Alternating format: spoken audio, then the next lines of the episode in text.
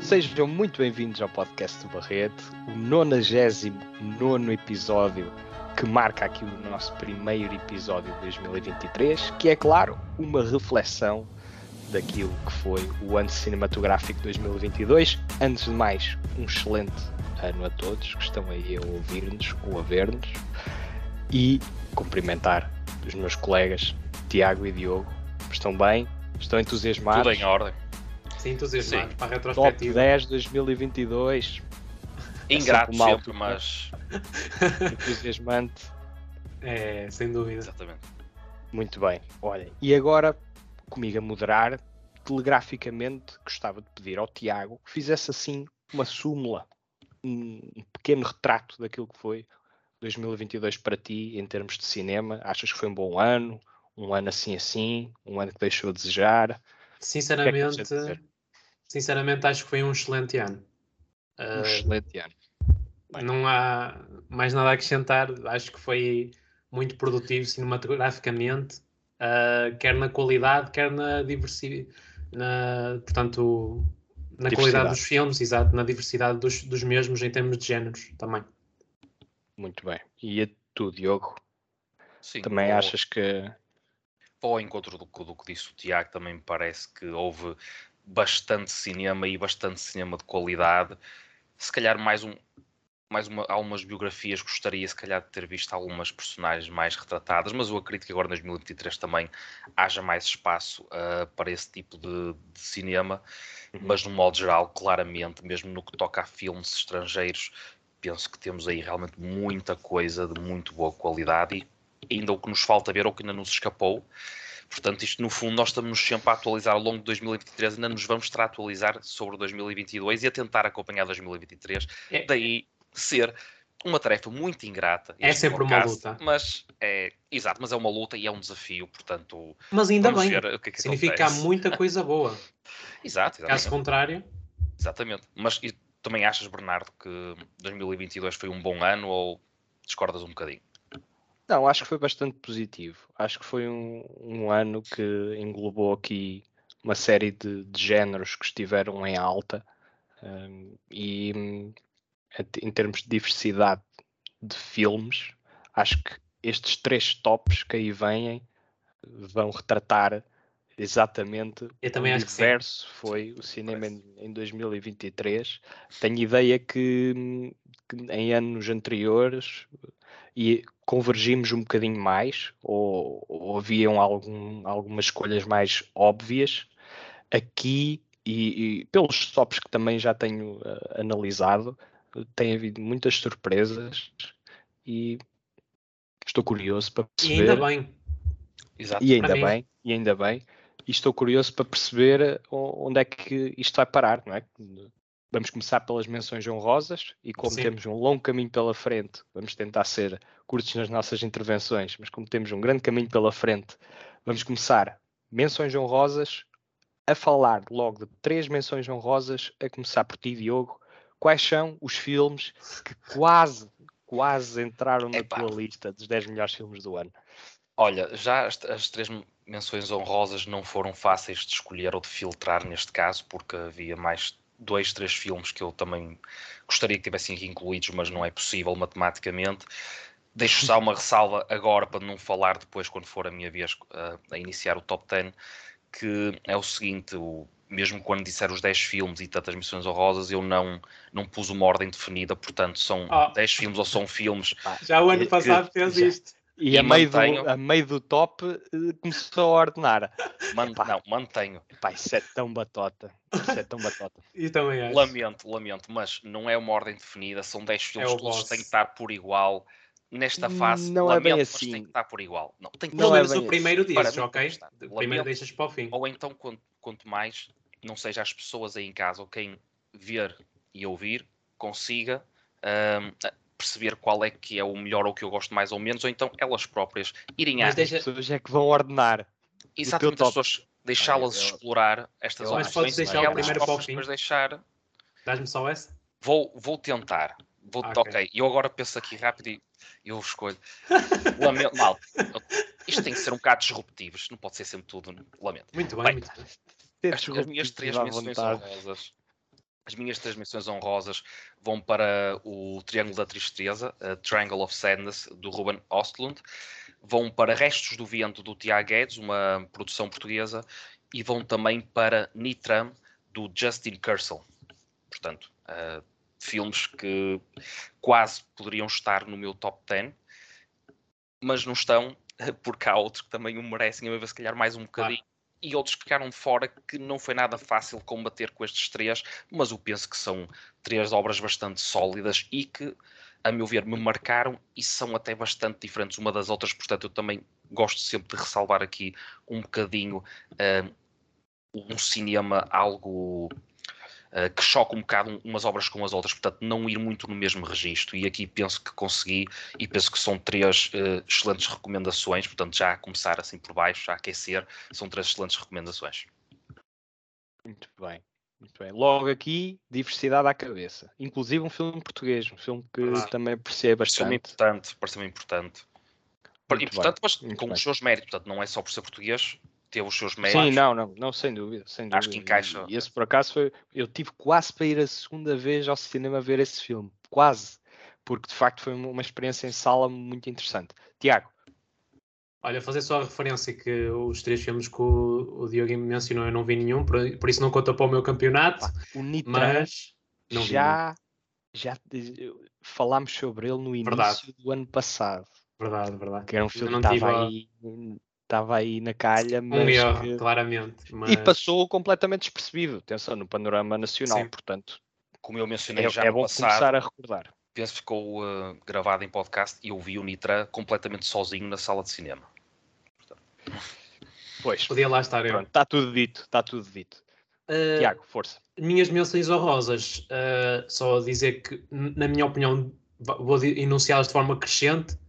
Uh, neste caso, The Sea Beast, o Turn, Turning Red e o Top Gun Maverick.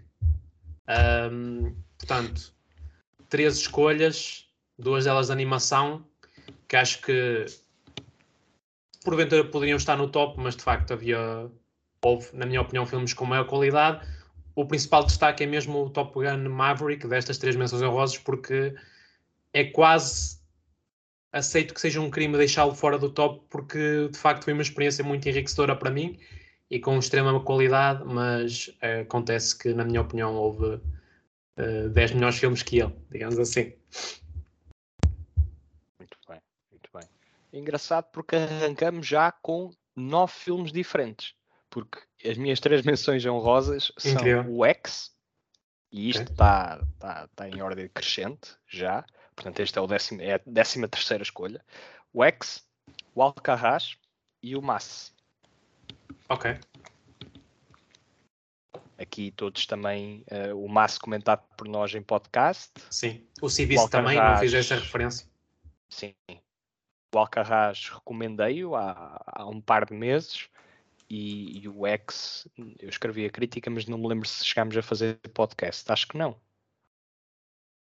O X, não, acho que só fazemos foi, do Pearl. Foi, foi Pearl. só do Pearl. Bem, pá, três escolhas que eu estive aqui muito, muito taco a taco para aqui com o décimo lugar, uh, mas o décimo lugar acabou por levar a melhor, mas são três filmes altamente recomendáveis uh, de realizadores que eu espero, estou a contar que nos deem mais obras de qualidade no futuro.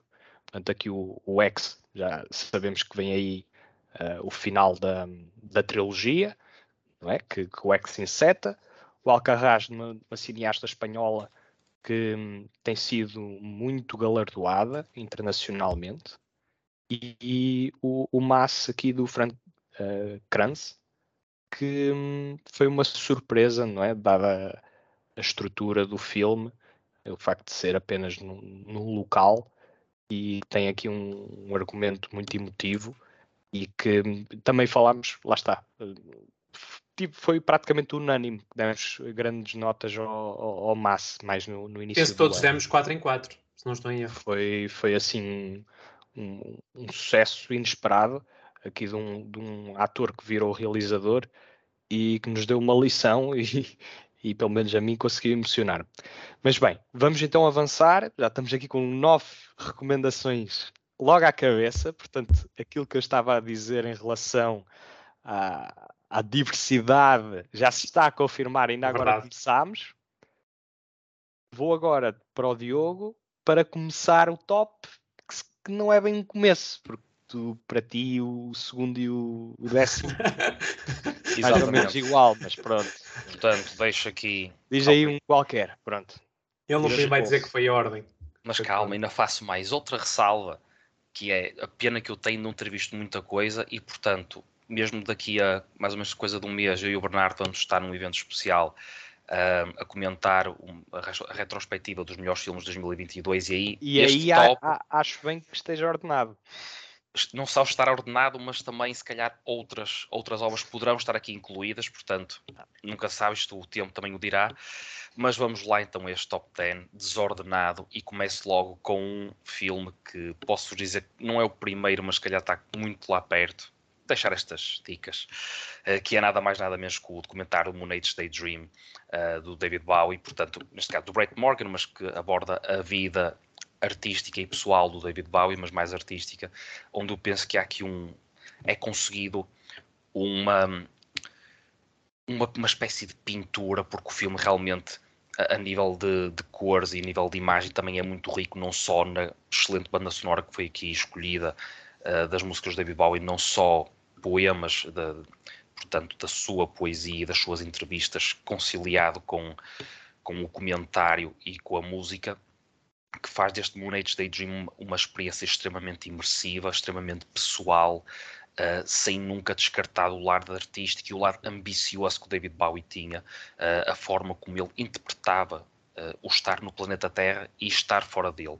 Portanto, nesse sentido, quando nós gostamos de um artista, o tipo de homenagem que o Brett Morgan faz aqui é a homenagem perfeita, ou é o retrato, pinta o retrato perfeito e sonoro eh, de um artista que mereceu esta grandiosidade no grande ecrã, portanto, é um filme que até a ver em casa eu aconselho, mas nunca será a mesma experiência do que ver em sala de cinema. E eu vi em sala de cinema e foi uma experiência realmente memorável. Portanto, este é, é o meu primeiro filme aqui neste Top 10, Moon Age Daydream, um dos pontos altos, claramente, uh, do cinema em 2022. Muito bem, começamos com um documentário e agora vamos até Vamos para o, o menu cinematográfico, neste caso do menu, que já analisámos aqui. Não te esqueceste disso ainda. Não, por acaso não. Porque de facto, para mim, o filme preencheu-me bastante. Uh, acho que é um filme bastante audaz uh, em toda a sua dinâmica. Tem um argumento bastante sui generis. Uh, pronto, já comentámos aqui, de facto, foi uma experiência bastante enriquecedora para mim, com um par de Portanto, uma ou duas belas interpretações, na minha opinião, que conseguem transformar o filme num espaço bastante reduzido uh, a uma experiência muito diferente daquilo que eu estou habituado a ver em, portanto, nos filmes. Daí, daí a tal, o tal argumento sui generis que eu já mencionei. E só deixar aqui a referência que para mim o filme acaba por desiludir apenas no seu final, e até lá penso que a experiência é bastante marcante para mim, daí uh, tê-lo colocado em décimo lugar, mas acho que merecia estar no top porque vi no cinema e para mim foi mais reforçando essa questão, foi uma experiência que acho que cinematograficamente me portanto marcou preencheu, preencheu bastante sim e acho que me tornei melhor espectador por causa deste filme uh, pronto, e é isso muito bem. Um filme analisado por nós há, há relativamente pouco tempo. Uh, salvo erro, até foi o, o, último podcast que fizemos, não foi? Antes deste. Um, foi, deste 99 podcast. Sim, foi. foi Muito bem. Portanto, se quiserem o comentário mais aprofundado, tem um podcast do Morinha à maneira. É um valente menu, um valente menu com, com discórdia e, sim, e, e ânimos exaltados às vezes. Mas bem, o que também causa exaltação, mas é assim uma exaltação calma, relaxada, Sim. Para alguns, hipoteticamente, até eh, pode causar alguma dormência. É o Memória, que é o meu Ui. décimo lugar. o meu décimo lugar. Portanto, aqui o Já não senhor, está na eh, minha memória. o senhor Apichapong, eh, o Era Satakul, aqui a, a oferecer, oferecer o meu décimo lugar. Pá, uma experiência audiovisual muito enigmática, Também analisado por nós. também analisado por nós em podcast, que cruza aqui espiritualidade, metafísica, com recurso a planos longos, e apesar do Diogo estar a adormecer, eu eh, acho que é de facto um- uma experiência bastante desconcertante aquilo que o realizador e a, e a protagonista, a Tila Swinton, conseguem aqui. E acho que vai ser um filme que, apesar de ser de 2022, eh, vamos estar em 2042, 2052 e o filme ainda eh, estará não só na minha memória, mas eh, fará aqui parte de uma história coletiva. Acho que será um filme que é um- uma espécie de sleeper. É um, um filme que será descoberto aos poucos por cada vez mais pessoas. Será um filme de culto, não é, Bernardo? filme para da apreciar como se de um culto se tratasse. Sim, mas é a minha décima escolha. Vamos avançar para a nona escolha, ou como quem diz, para qualquer filme, não é, Diogo? Exatamente. Exato. Tirando o primeiro, espero eu. Pronto, e tirando o primeiro. Eu já fiz essa ressalva. Olha, agora haverá a primeira repetição, que foi uma das tuas missões honrosas, Bernardo, que é o X, precisamente, o T-West, eh, onde eu penso que é um filme que me marcou no sentido de um horror thriller realmente bastante original, eh, bastante hum, atrativo, com várias nuances, com personagens realmente muito interessantes e excelentes atuações, especialmente por parte da Mia Goth e da Jane Ortega, eh, que ficam na memória, realmente tem cenas icónicas, tem uma caracterização realmente muito boa e é, é um filme bastante sedutor e arranjar essa sedução num ambiente de horror thriller penso que não é fácil ou é preciso uma boa dose de originalidade. Estás-te a rir daqui? Eu não sei, não estou a perceber onde é que sedu- chegar. Dizes sedutor, o próprio, a própria narrativa envolve as- as filmagens. Pronto, de- é um filme sexual, pronto, isso também é bom. É, é horror e sexo, pronto, está ótimo. Está ótimo, tá, tá- Ok, Quer dizer, deix- deixando a ressalva de ser de ser bem falhar. realizado, é uma história original, é bem realizada, tem uma fotografia também muito interessante a meu ver, tem todos os ingredientes dentro deste estilo ou deste género cinematográfico para Boas mim interpretações. é, é- é fresh, portanto o horror no século XXI penso que está, este é um, um excelente exemplo do bom horror eh, moderno, ou neste caso o bom horror contemporâneo e tem o seu toque comercial, mas eu penso que quando isso é bem feito, aliando às outras, às outras qualidades, eh, tem tudo para correr bem. E este X, a meu ver, correu bem, como tu já falaste, é, é o início de uma trilogia, pronto, é, na, na linha temporal está, lá- está no meio, uh, veremos o que acontece em 2023, o Pearl também foi uma obra que nós analisamos aqui e é bastante sólida, mas já ressalvei também no podcast, o X, a meu, é, a meu ver, é um bocadinho superior e, portanto, penso que merece lugar aqui no meu top 10 de 2022. Muito bem. Um ótimo filme. Tiago, o teu número 9. Se eu quiser fazer jus à minha escolha, eu não podia dizer nada, tinham que ser vocês a descobrir, porque, porque o filme é, é, é misterioso, digamos assim. Ah, não, estou a brincar. É o É o Glass Onion. Não, não, não. Glass Onion, Mistério da Knives Out.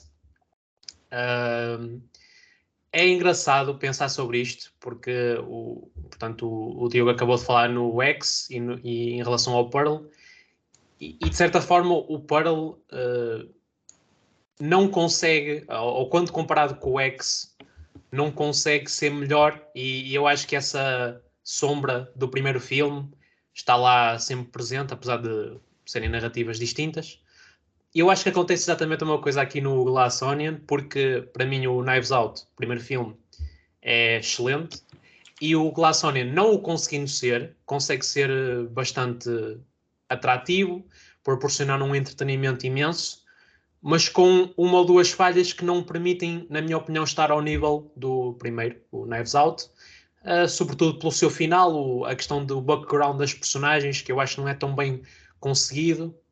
Ainda assim, uh, uma história muito sui generis, tal como o primeiro, uh, um mistério em volta que, que se calhar inicialmente não é o maior mistério da história e que depois é bastante uh, é, é, desvendado de forma minuciosa ao longo do filme e isso é bastante fresco porque um, o espectador uh, primeiro é presenteado com uma narrativa que vai só dando umas pontas soltas e depois vamos começando ali a criar alguns uh, cenários na nossa cabeça e depois o filme vai confirmando ou negando esses cenários e isso é bastante reconfortante e enriquecedor para qualquer espectador. E é isso que acontece no Glass Onion.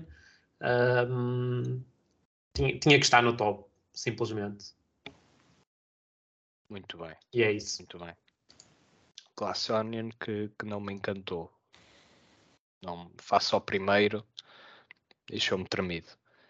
Certo. Mas o que não me deixou tremido, e já que tu entraste streaming adentro, eu vou-me manter, inclusive na mesma plataforma. Netflix. Um remake.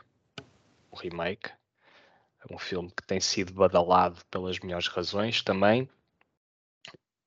Está a ter uma boa temporada de, de premiações. Uh, acho que um, Vamos vê-lo inclusive nos Oscars quando chegar a essa altura. All Quiet on the Western Front, a Oeste Nada de Novo. Um filme excelente, com toques de Andrei Tarkovsky na sua imagem, na sua imagética, funciona muito com base em contrastes, e aqui é tudo do filme e as suas paisagens naturalistas uh, servem de contraponto precisamente a todos os horrores dos campos de batalha. Acho que é um filme antibelicista muito, muito interessante, com um, um, grau de uma perícia técnica muitíssimo acima da média e que narrativamente nos impacta numa altura em que a guerra pertence ao nosso cotidiano uh, pelas piores razões. E, portanto, aqui o meu número 9 a entrar a oeste, nada de novo.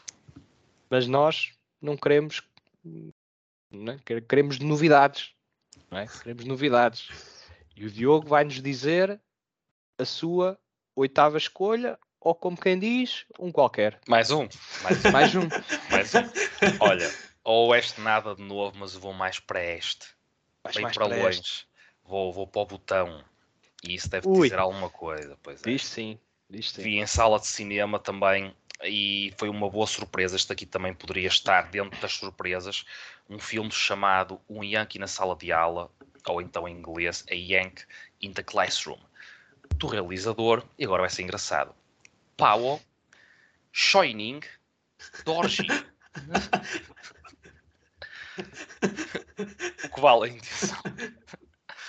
Mas agora vamos a coisas sérias. Porquê? O filme realmente, a nível de introspecção, a nível do ser humano como se afastar das tecnologias, olhar para si, uh, deixar o seu ego de lado e juntar-se a quem pouco ou nada tem, revela que é possível realmente mudarmos, uh, não se calhar num curto espaço de tempo, mas no tempo em si. Uh, estamos em constante transformação, assim como a natureza, e isto é basicamente a história de um jovem rapaz que vivia no Botão, na capital do Botão, com a sua avó, ele sonhava ser cantor e, e sonhava ter um visto para a Austrália porque ele tinha a certeza ou achava que na Austrália é que ia encontrar o caminho da sua vida para construir a sua carreira, mas como professor acaba por ir dar aulas a uma vila uh, no cimo de uma montanha no Botão e posso dizer que nem eletricidade ou pouca eletricidade havia lá, portanto o telemóvel é uma coisa que basicamente não existe e este vê-se obrigado apenas a encontrar entretenimento e a focar-se na sua arte, na, com a sua guitarra, em conhecer as pessoas, em perceber a, a, como é que tudo funcionava, perceber que a natureza dá tudo ao homem se ele quiser, mas tem que procurar, tem que trabalhar, mas que existe uma certa harmonia que na maioria das vezes está esquecida, principalmente nestas nossas vidas uh, algo mundanas, mas sempre recheadas de estímulos, onde depois o verdadeiro lado espiritual uh, é sempre deixado de lado ou vendem-nos uma versão comercial do mesmo. E, portanto, aqui é um filme que é um desafio, é um filme que é introspectivo, portanto, com planos também algo longos, sempre com o destaque na natureza, e faz deste Yankee, a Yankee in the Classroom, algo muito particular, mas que merece o seu destaque. Não, foi especial, não podia deixar de lado, é, é impossível. E tem as suas qualidades, portanto, não, não vale a pena estar aqui com muitos mais rodeios. É, é um filme que aconselho-vos a ver e que será uma, uma excelente surpresa, tenho a certeza, para quem tenha um bocadinho de paciência ou quem consiga e esteja disposto a fazer um exercício um bocadinho mais introspectivo. Não, é um filme muito puro e eu acho que a forma como estás a, vender até um, faz parecer que é um daqueles filmes de, que está mais enquadrado num cinema lento e nem está. É, é um filme que até tem não, alguma dinâmica tem. e tem humor mas... e não é nada quando, que quando ele chega ao cimo da montanha desafiante. Não, quando ele chega ao cimo da montanha é um bocadinho. Notas que há é um ali uma, uma, é um bocadinho, mas, mas uma mudança de tem uma envolvência tem uma envolvência que acho que não vai ser uh, muito chocante em termos de ritmo não, uh, para, o, para um espectador que, que, que, esteja mais ou menos acostumado a um, a um estilo de cinema uh, mais ortodoxo porque acaba é um filme plenamente bem executado Acho Sim, tá, completamente, que... completamente. E é uma, uma das surpresas, sem dúvida, do, do Oscars de 2022, quando o nomearam para melhor eh, filme internacional. Quer dizer, aqui eh, são estas escolhas que, que, me fazem ter volta e meia alguma fé ainda nos Oscars, porque de facto, enquanto às vezes podemos criticá-los por não irem não fazerem a milha extra e não, e não se preocuparem o suficiente em, em premiar o mérito. Depois, por outro lado, aqui nestas categorias uh, internacionais de, de, filme internacional, às vezes aparecem algumas escolhas muito, muito interessantes e que provavelmente nos passariam despercebidas se, se, eh, essa, essa academia não, não estivesse mais atenta. Portanto, sim, um ótimo filme. Tiago, number 8. Eu podia dar uma de Diogo agora e, e dizer um em que podia estar em qualquer lugar, porque de facto a minha oitava escolha é Everything Everywhere All at Once. Uh, uma das experiências mais interessantes que eu tive no cinema uh, no ano 2022, porque, mais uma vez, o, a história é completamente sui generis, criativa, e é um filme repleto de humor, de um, plot twists, de belas interpretações, algumas delas, ou pelo menos uma delas, já galardoadas uh, nos Globos, e bem, uh, porque de facto o filme é muito completo, e proporciona-nos uma experiência que no cinema é simplesmente inesquecível. Podemos entrar por aqui e por ali, tentar dissecar o filme, mas a verdade é que, irracionalmente falando, o filme proporciona-nos algo que, se eu há bocado disse que me tornei melhor espectador por causa do menu, neste filme, então, ainda mais, porque é, proporciona mesmo uma uma densidade psicológica, narrativa, cinematográfica muito distinta e, e acaba por ser pura precisamente porque é algo bastante diferente. Então, para tornar este top um, justo para mim e ambivalente por causa disso, tinha que, que o colocar. Neste caso, em oitavo lugar. Muito bem, muito bem. Subscrevo por inteiro. É, é um filme que muito provavelmente não, não ficará por aqui, não é? Provavelmente ou eu ou o Diogo iremos falar dele. Para já, um filme que é, diria, engraçado porque é o, o, o total oposto do, do, Everything Everywhere All At Once. É um filme em miniatura, uma miniatura, neste caso francesa. É o novo filme da Celine Sciamma, Petit Maman, É um filme muito doce, muito gentil, muito inocente, Muito metafórico. muito metafórico, fundamentalmente metafórico, eh, sobre aqui um, um drama, não é? É Um, um- pequeníssimo filme, tem uma hora e É curtinho, é? vinte e pouco, talvez, não, não, Sim, sim, não penso me que é. Recordo, que é isso. não me recordo muito bem, mas é um, um, um- um pequeno grande filme sobre Tal como o título indica. Exato.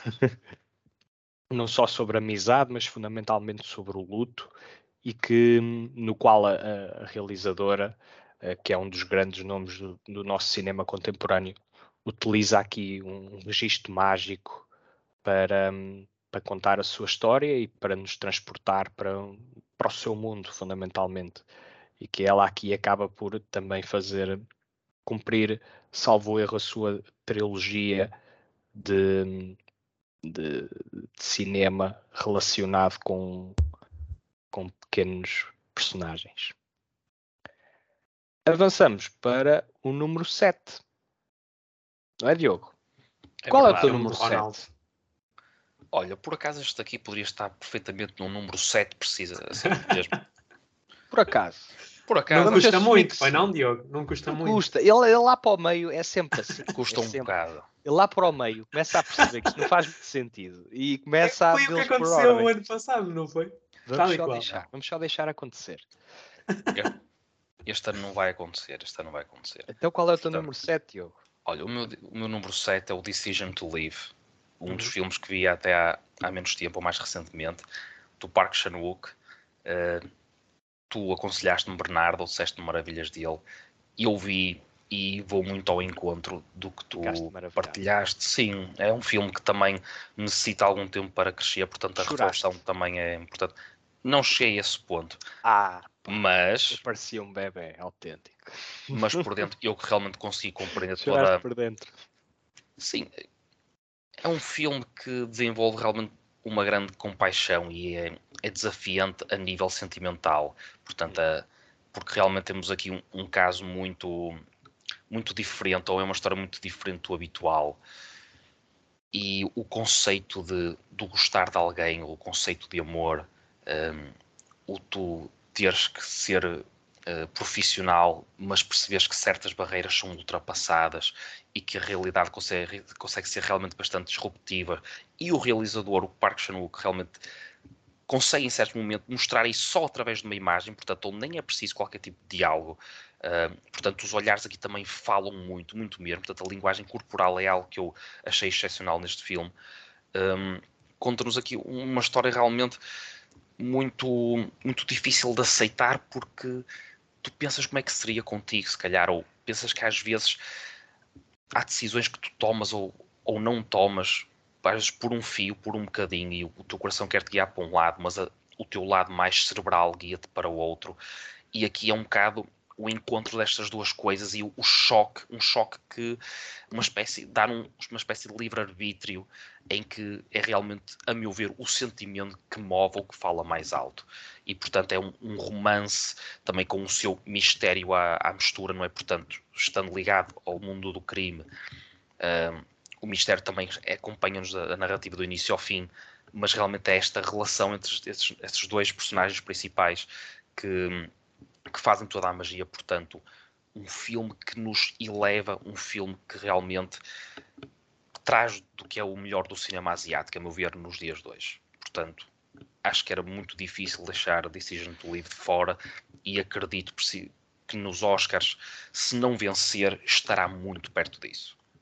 Na categoria de melhor E é um nacional. filme que, em termos de perspectiva e de imaginação, a, sua, a realização do filme é, é brilhante nesse sentido. É, consegue transportar-nos para dentro do protagonista e ver o mundo aos olhos dele, literalmente. Sim, é, é bastante, é bastante sofrível até, mas sofrível no bom sentido. Sofrível no bom, no bom sentido. Exceto no fim. E, é- e, e volto a dizer, é, o trabalho de câmara, a meu ver, é, é a chave exímio, aqui. é- Não é só, mas está mas tá, tá brutal, porque a forma como às vezes estamos a ver o personagem ou o plano de ação, Ou a imaginação é- dele. Só isso já nos transmite uma emoção, transmite-nos algo, é uma mensagem. Portanto, nada é o acaso. Aqui neste filme, nada é o acaso. e depois também por ser um bocadinho longo, este tal período de reflexão torna-se ainda mais importante uh, e realmente está realmente a envelhecer aos poucos muito bem na minha memória e acredito que é um filme que é passivelmente ser visto novamente num futuro até relativamente próximo. Portanto, merece duas, completamente estar aqui. Duas notas sobre esse filme. Eu acho que os Oscars nem sequer o estão a considerar para melhor direção de fotografia. Portanto, estão a pô-lo de parte. Não sei, não sei o que é que eles estão a fazer, pronto, mas vou deixá-los ter as suas loucuras, pronto. Somos todos humanos, ninguém é perfeito, ok, tudo bem. E depois dizer que é Park Chan-wook. Quer dizer, o que é que estamos à espera? Não é? Dito deixa, isto... Mas deixa ressalva. O da Handmaiden penso que é um bocadinho superior, pronto, só por falares no realizador, mas uhum. claramente o Decision to Live é um filme fortíssimo. É sim. Pronto, e não há muito mais a dizer. Vejam. O que fazer a seguir ao Citizen Kane, não é? Se fores comparado, é, quer dizer, Sim, Bernardo, mas eu é devo relembrar, devo relembrar é complicado. que foste tu, ou és tu, se não disseste em podcast, já disseste em off, que o da Handmaiden é o melhor filme do século XXI para já, portanto. Não, não, não é o melhor, é um dos melhores. Eu já ouvi dizer o melhor. Já te ouvi dizer o melhor. Hum, duvido. Eu não me recordo, Ai, mas certamente Eu acho que havia é um dos um possivelmente antes do é possivelmente o melhor filme de 2000. Estás a ver? Estás a ver? Pode ter sido mais isto. E aí eu ainda dou de barato. No entanto, o que não há de ser nada barato é a tua sétima escolha. Tiago? Não, olha, não é barato, em primeiro lugar, porque é um filme uh, em serviço de streaming, neste caso na HBO Max. Uh, nomeadamente... Devia ser pior. Não, por acaso até. Isso é mais caro. A Netflix por acaso é mais até aqui o trocadilho não foi muito bem, muito bem feito. Conseguido, bora. Para, cá, por acaso é acessível, mas sem querer entrar aqui nos preços, uh, Kimi, um filme que me, mais uma vez, marcou bastante. Mais uma vez, uh, é, é uma história uh, muito interessante porque é em contexto de pandemia uh, o filme, a narrativa do filme, e portanto há muito aquela questão de insegurança de sair de casa, uh, de portanto regressar ao mundo de certa maneira e de estar muito fechado em casa e como muitas vezes esta outra mensagem nós somos controlados e e mesmo sem nos apercebermos, há sempre alguém a escutar-nos uh, onde quer que, o quer que façamos e onde quer que estejamos. E, e, e, o filme acaba por, mesmo tendo uma expansão territorial uh, maior, por exemplo, do que no menu, acaba por ter grande parte da sua ação e grande parte da maravilha que o filme é, na minha opinião, concentrada num espaço curto, reduzido, então acaba por ser um thriller uh, grande parte do filme também dentro de quatro paredes e, e acho que é, é, de facto uma experiência a não perder. Se fosse possível ver no, no cinema ainda melhor, neste caso foi uh, na HBO Max, mas tinha que estar aqui no meu top porque de facto é, é muito interessante e eu acho que pode passar muito ao lado do espectador, mas assim que o virem vão perceber porque é que, pelo menos na minha opinião, Uh, é um excelente filme. Muito bem. Esse eu acho que vi um quarto de hora e depois adormeci e nunca mais voltei a pegar. Sim. Faço aqui um minha culpa. Não sei se chegaste a ver, Diogo. Não. É desviou. Então, olha, fica aqui um, uma, uma recomendação automática Exatamente. para ambos. Avançando para a minha sétima escolha, não é? Il Buco em português é Das Profundezas. Um filme, um senhor chamado Fra Martino, que me encantou completamente, por ser aqui um, uma carta fora do, do baralho, completamente. Uh, um filme que está a algures entre o documentário e a ficção, uh, sobre um, uma saga que funciona uh, muito, muito bem, principalmente devido ao seu registro puramente uh, imagético. Uh, os diálogos são muito, muito curtos e um, o filme parece estar aqui a, a, a ser uma, uma espécie de, de, tese na qual refere que a humanidade consegue, uh, através dos seus feitos, chegar a tocar quase uh, o divino. Que, tem, nós, há certos feitos humanos que, que, nos conseguem relacionar com o divino de uma forma muito particular. Nós conseguimos superar-nos, conseguirmos termos aqui um, um, uma dimensão uh, de ultrapassar as maiores dificuldades e de trabalhar em conjunto para construir coisas monumentais e podemos encapsular o filme numa sensação de, de, espanto que é às vezes o facto de olharmos para um monumento e dizermos isto foi construção humana, isto foi o homem que, que fez e, e depois começarmos a fazer as contas e, e falarmos connosco próprios eh, ao dizer como é que foi possível alguém é? ter feito isto, que é maravilhoso. Ou horrível, não é? Tanto funciona para o, para o melhor da humanidade e para o pior da humanidade. E, e nesse sentido acho que tem uma propriedade espiritual muito, muito interessante. Tem planos bucólicos absolutamente magistrais e acho que, lá está, o filme é, tendo em conta esta matéria, mais lento, naturalmente. Numa hora e meia de filme. Numa hora e meia.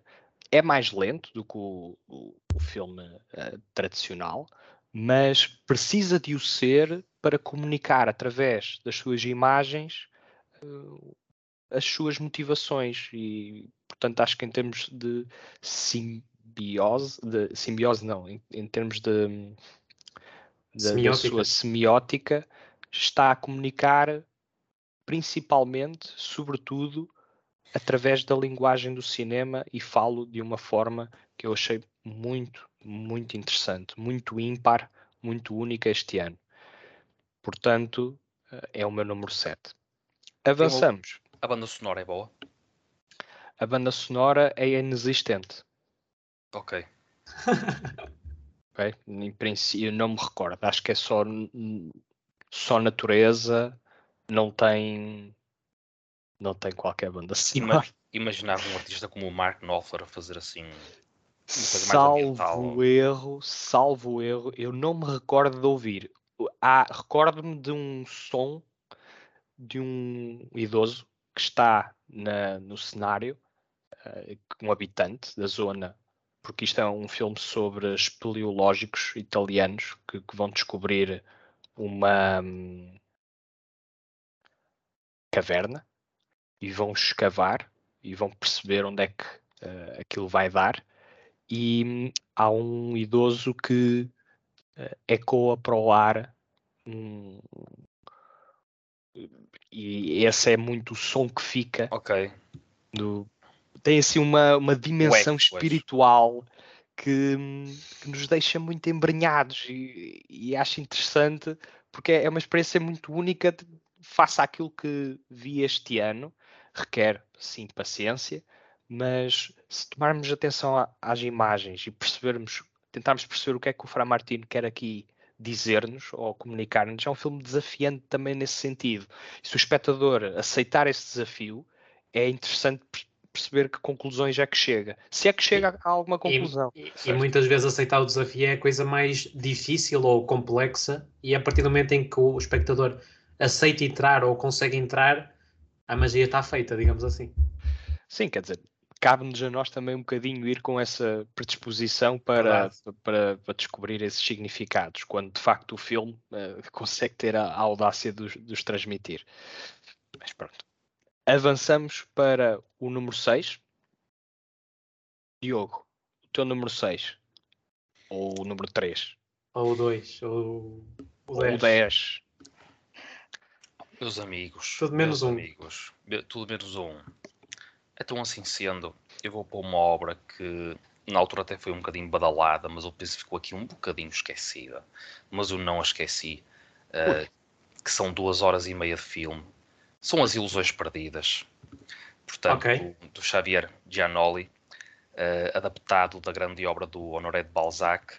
Temos até no site do Barrete uh, a análise uh, pelo, pelo Marcelo aqui às ilusões perdidas. E penso que é um filme que merece estar neste top 10 para mim, porque vai muito ao encontro do que é o saber adaptar uma obra literária na sua plenitude, na sua grandeza, no seu charme, uh, portanto, bastante exímio, uh, com bastante entretenimento, com, com algum caos, com todos aqueles casos do que era a civilização naquela altura, portanto, o comportamento das pessoas, portanto, a nível do que é esse trabalho de personagem e no que é os, todos os cenários, existe aqui um, realmente um, uma, uma especial atenção. De maneira que eu senti-me completamente dentro, eu viajei no tempo e eu penso que isso é algo muito importante quando nós vemos um filme de época, é realmente conseguirmos viajar, conseguirmos prestar atenção a, a pequenos pormenores do que é o próprio diálogo, a forma como as pessoas falam, portanto, tudo isso conta. Uh, para transmitir as verdadeiras sensações ou o verdadeiro drama, neste caso, destas ilusões perdidas de um jovem bastante ambicioso que cria choque, portanto, também aqui esta rebeldia, portanto, um, alguém que consegue quebrar uh, o que está estabelecido na sociedade, ser, ter assim impacto e acredito que o Honoré de Balzac também sendo um escritor que era bastante crítico para com a sociedade francesa no século XIX, eh, o filme eh, deixa essas críticas bastante patentes e é uma forma de, de, nos, eh, de nos esquecermos de tudo ou da realidade em que estamos neste momento e realmente viajarmos para um sítio bem longe, mas com uma experiência realmente exigente, mas exigente no sentido em que vamos para algo de, real, de realmente muita qualidade. Do início ao fim, é um filme bastante dinâmico. E repleto uh, de intrigas. Nunca senti qualquer tipo de. Todos assim, momentos com mais, mais, mais maçudos, ou... porque era uma obra que poderia facilmente, e certos filmes que também vi ao longo deste ano, caíram um bocado nessa monotonia. Aqui isso não acontece precisamente. Portanto, e se calhar se fosse mais rápido, não teria espaço para explorar precisamente a, o caráter e a essência da época. Pois, é, é relativo, não é? Uma pessoa, nós podemos fazer estas conjecturas, uh, mas a, a, verdade é que a obra final, como está, uh, penso que é bastante forte e num como há outros que eu poderia se calhar substituir por estas ilusões perdidas neste top 10 2022, uh, prefiro dar aqui algo um bocadinho diferente, portanto, acrescentar aqui algo que se difere do resto. Pronto, uma produção francesa também não falamos em nenhuma aqui, portanto, acho que hum... está merecido. Falou. Eu falei do, da Petit Mamá. Depois falaste.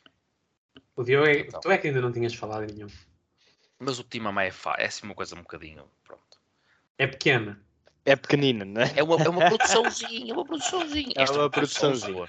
É uma produção, sim, em termos de tamanho. O, Ilusões Perdidas remata mesmo com esta frase. É um épico bastante acessível.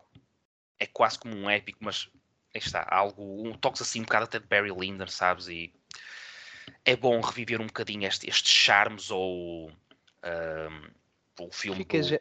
ficas encantada com, com a direção de arte e com Exatamente. É, muito, sim. como comes isso ao pequeno almoço e bem, e bem, é, é um Como espectador é um admito que é, é um é algo importante para mim. Claro. É um parâmetro muito importante para mim. É um sim, a questão do realismo, se está presente à época. The Age of Innocence também fez lembrar um bocadinho em certos momentos, por exemplo. Um Desta outra boa. Particularmente adoro. Pronto. The Age of Innocence. Muito bem. Avançamos. Tiago, do número 6, estamos quase a entrar no top 5. É verdade. E o meu é fortíssimo. Mas eu Epa. também suponho, suponho que os vossos também sejam, mas, mas estou ansioso para entrar no top 5. Já mas já. esfregar as mãos. Mas antes. Vai embora. Portanto, aqui já referenciado pelo Bernardo, mas uh, também discutido por nós. Um excelente filme. Uh, quer pela sua emotividade e a forma como consegue explorar a dor uh, dos quatro protagonistas e também algo que nós já aqui discutimos quando analisámos o filme não há uma forma de medidores uh, nenhuma é maior do que outra nem nenhuma é uh, mais forte ou, ou mais uh, menos justificada do que outra. Simplesmente são situações da nossa vida que nos levam a sentir e a abraçar dores que um, muitas vezes precisam de, uma, de um closure e isso só se permite quando abrimos o nosso coração a essa dor e falar sobre isso e abraçar essa dor. Só abraçando a dor é que é possível ultrapassá-la. Eu acho que essa é uma das grandes mensagens, como ali está a imortalizar o Bernardo, que este filme transmite. E mais uma vez, num território fechadíssimo quatro paredes. Como é que é possível uh, ter esta dinâmica uh, simplesmente com, numa conversa que tem momentos altos e baixos em termos de, de paz, de serem pacíficos ou não, de alguma exaltação, mas que no final vão todos convergir à, ao perdão, à superação e, e é isso. Emocionalmente falando, possivelmente um dos melhores, um dos filmes mais fortes. Uh, eu lembro de ter falado nisto uh, na sua, na sua, portanto, na sua emotividade e depois o e na sua consistência e depois o Diogo disse ah, a consistência da massa. Pronto, e era essa Inspiraram-se no 12 Angry Men para discutir tudo ali num espaço de quatro paredes, não é? É, é, é incrível. E as interpretações então? Sim, bastante teatral. Pronto, e é isso. Muito bem. Muito e bem. tu, Bernardo? Sem dúvida, o Mass, uh, um filme a sublinhar. E, Nós chegamos a mais uma. A recomendar. Um nome. Mas querem, querem um nome novo. Querem um nome novo. Nomes, Olha, então. Vamos a um novo nome. A minha sexta escolha é o filme premiado pela Academia Oscar de melhor filme internacional. Ah. Conduz o meu carrinho. Drive My Car. Certo. Ryuzuki Amaguchi. Conduz o meu carrinho. Conduz o meu carrinho. Neste caso, um carrão, né? Uh, Não, eu é um digo pela duração, pela duração do filme. Sim. É, é um carrão comprimidinho. É um bom whisky. Este filme é um bom whisky. É um filme que é para saborear. É um filme que são três horas de nuance e de arte bem filmar. É um filme que está aqui uh, a retratar uma história de remorso, de solidão, que a certo ponto torna-se partilhada. Quem sabe alguma harmonia, mas é, é sobretudo aqui a, a, intertextualidade que faz com a peça teatral do, do Chekhov, o Uncle Vanya, que faz com que o Amaguchi consiga esculpir um, um enredo uh, com uma, um protagonista profundamente assombrado por algo que, não vou referir, porque em termos de estrutura o filme também uh, é disruptivo e tem uma qualidade dramática muito interessante, mas é sobretudo uh, as questões de as camadas de, mistério e, e melancolia que assombram o filme e fazem com que seja sem dúvida um, um filme a saborear. Um filme mais do que visto, é, é, lá está, é para saborear. Não é para um, um filme para ver domingo à tarde para querermos eh, nos entreter ou divertir. Se bem que no domingo é quando muitas vezes muitos de nós têm tempo para ver um filme de 3 horas, não é? De facto, é, é aqui uma barreira temporal que temos que arranjar aqui espaço no calendário para eh, conseguir encaixar três horas, mas vale muito, muito a pena. É um filme que eu acho que vamos continuar a falar, tal, tal como outros que já tenho vindo a referenciar. Este não, não ficará esquecido quando olharmos para trás e refletirmos sobre o que foi 2022. Drive My Car vai estar, sem dúvida, uh, na conversa. Por falar em conversa, vamos continuar a nossa. Diogo, o teu número 5. Olha, o meu, o meu número 5 também falaste em Oscar, esteve, esteve, nomeado para, para melhor Oscar uh, filme internacional. E portanto, sabem qual é? Sim. Qual é? Não, eu vou-te deixar de dizer. Melhor filme Ok. internacional este ano. Não, é a pior pessoa este no ano, mundo. 2000 Ah, 2022. Pior vos dizer Ahm, que é, tem um Foi- título em português em que nós pensamos a ver certas pessoas. The worst person in the world. Exatamente, Tiago Ferreira. Eu meto aqui The Worst Person in Verdade. the World. Já, é- já vai um tempinho que vi este filme do Joaquim Trier. E. Bem, se ficou na minha memória, eh, podia ser pel- pelos, por Já motivos mais motivos negativos, eh, mas não, neste caso. ele fala, por- fala, mas no fundo. O coração. o The Worst Person in the World eh, guardo com, a- com bastante carinho, eh, porque para além de achar que é um estudo personagem extremamente interessante e bastante completo, eh, é um filme bastante fresco, em que temos todas as nuances do que é a evolução de uma mulher, portanto, numa idade-chave, eh, em que toda a sua história é refletida no presente, mas o futuro depois também é demonstrado eh, de uma forma bastante brilhante, mas trágica ao mesmo tempo.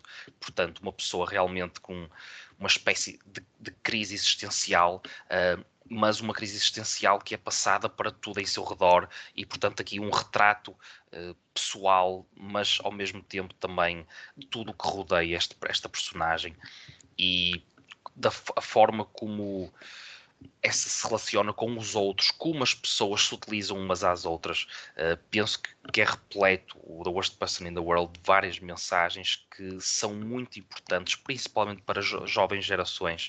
E se Eh, utilizam portanto, assim mesmas também. A nossa, a nossa e, as, e as que vêm atrás de nós. Sim, mas é realmente o, o ser humano um bocado uh, despido, despido de, de toda a sua culpa, Despido impuro. de todas as suas crenças e ao mesmo tempo eh, acatar com as consequências disso tudo, no fundo.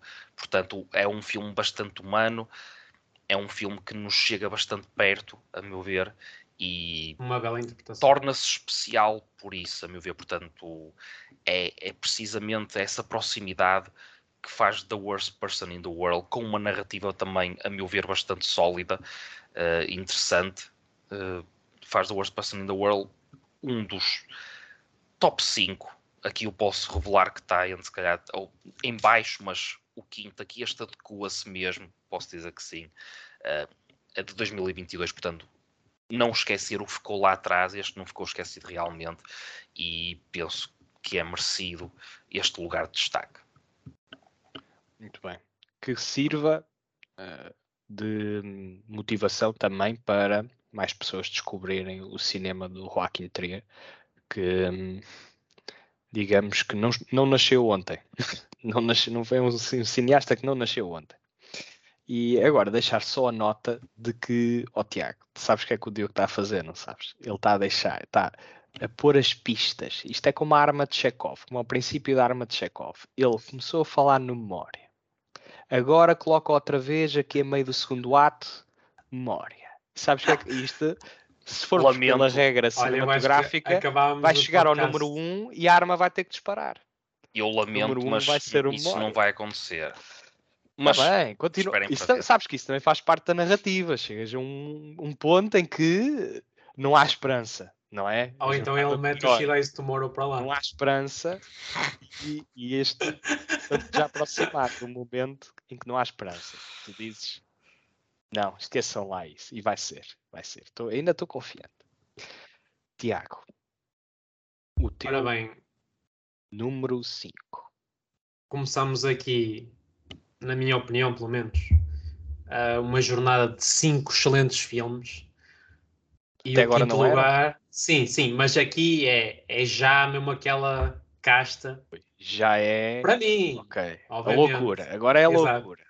Para Como é- mim, pelo menos. Como é, que- como é que deixar, começas sempre, a tua loucura? deixar sempre essa ressalva. Ah, é o El Buen Patron, em quinto lugar. Bom patrão. isso Pá, um esteve- filme, foi um um filme dos que esteve assim. quer dizer, ele esteve nas menções honrosas, opá, mas e- houve ali outras coisas que eu tive de lutar muito e Não sei Mas- se estão a reparar que a diversidade continua. continua. não, mas continua. é excelente. Também não me esqueci desse, Tiago, só para ficar aqui a nota, não me esqueci. Eu- é uma experiência muito interessante. Uh, O Javier Bardem faz um papelaço, na minha opinião.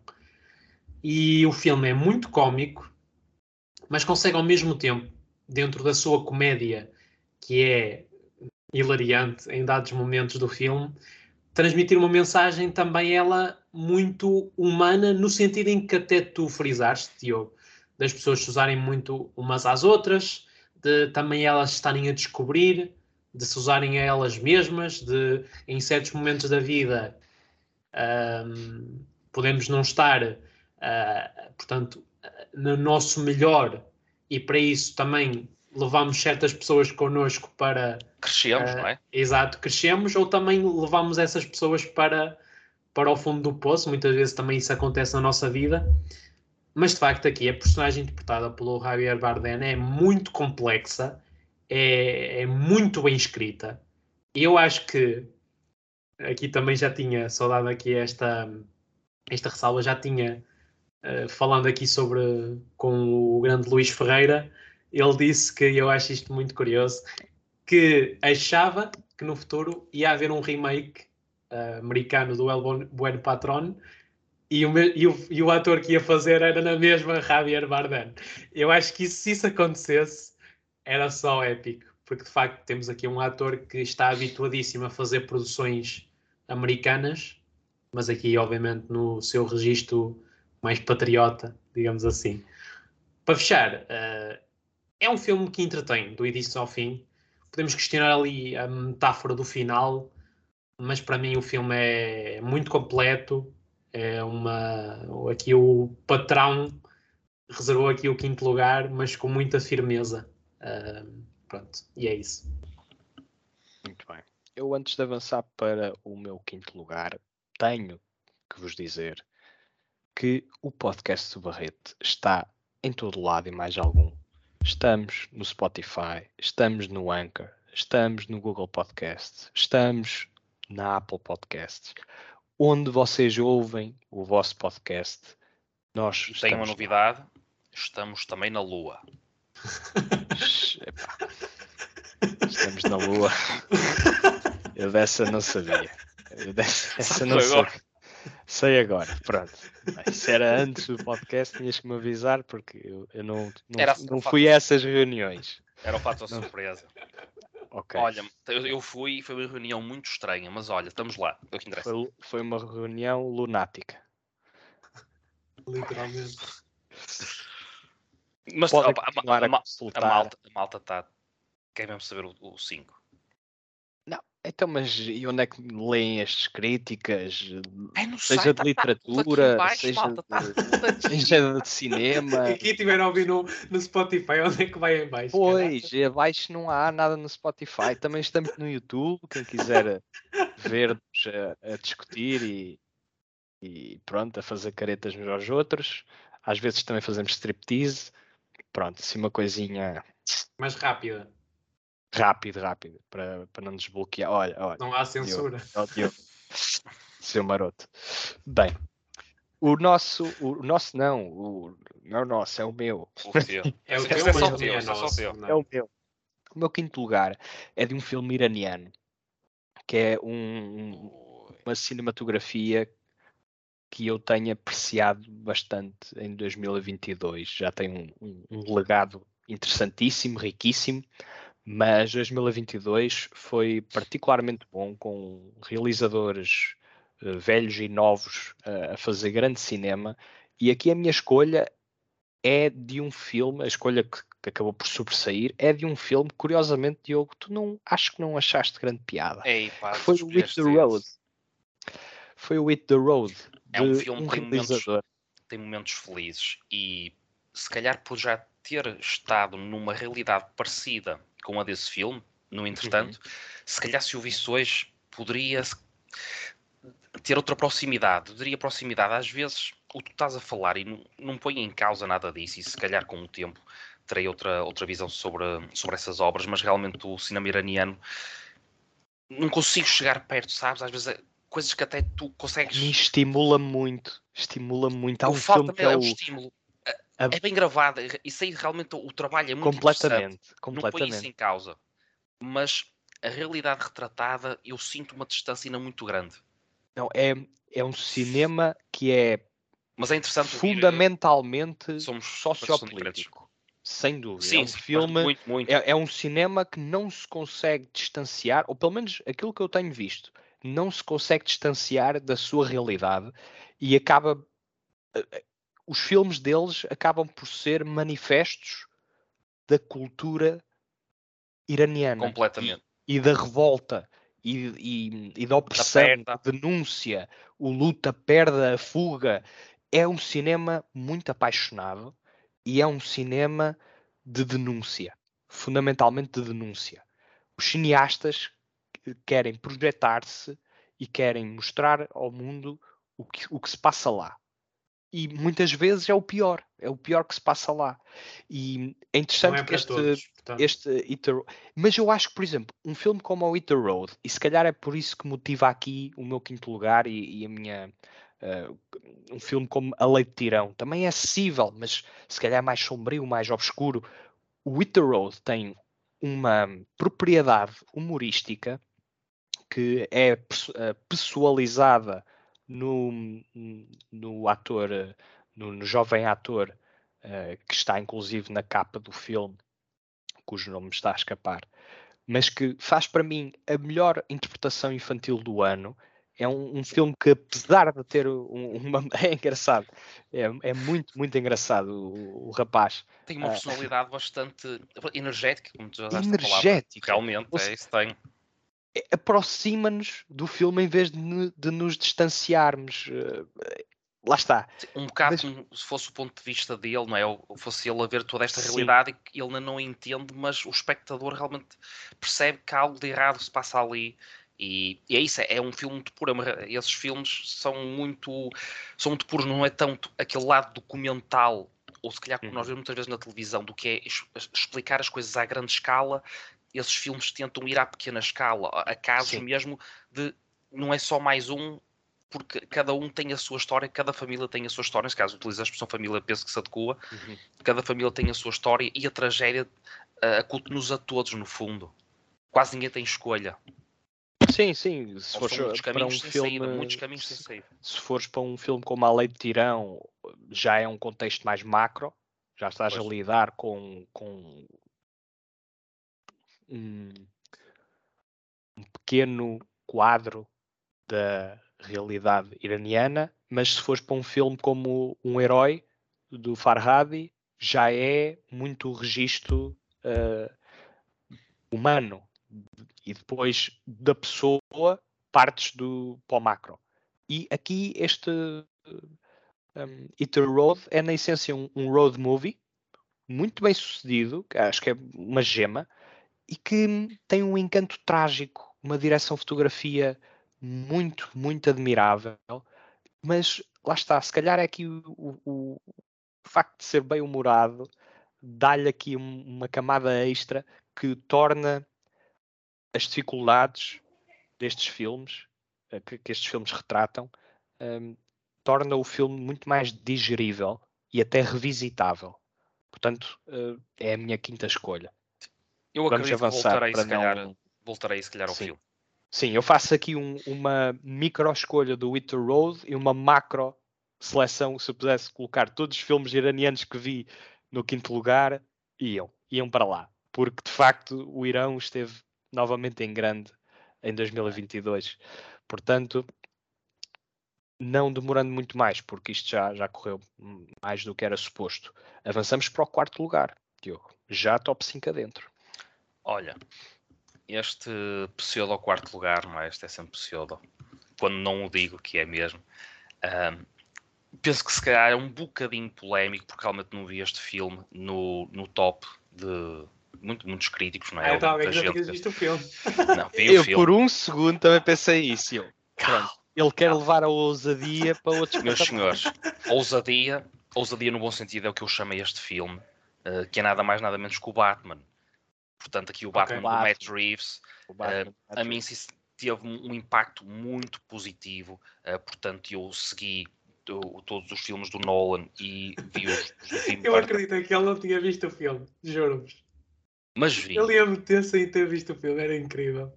mas vi, mas vi, portanto tudo por ou- instinto. ouvide, ouvide eh, o Batman, que hum, esta versão do Matt Reeves merece um especial destaque porque acho que consegue ir realmente ao encontro do que é uma, uma visão mais negra de todo aquele mundo uh, de Gotham City.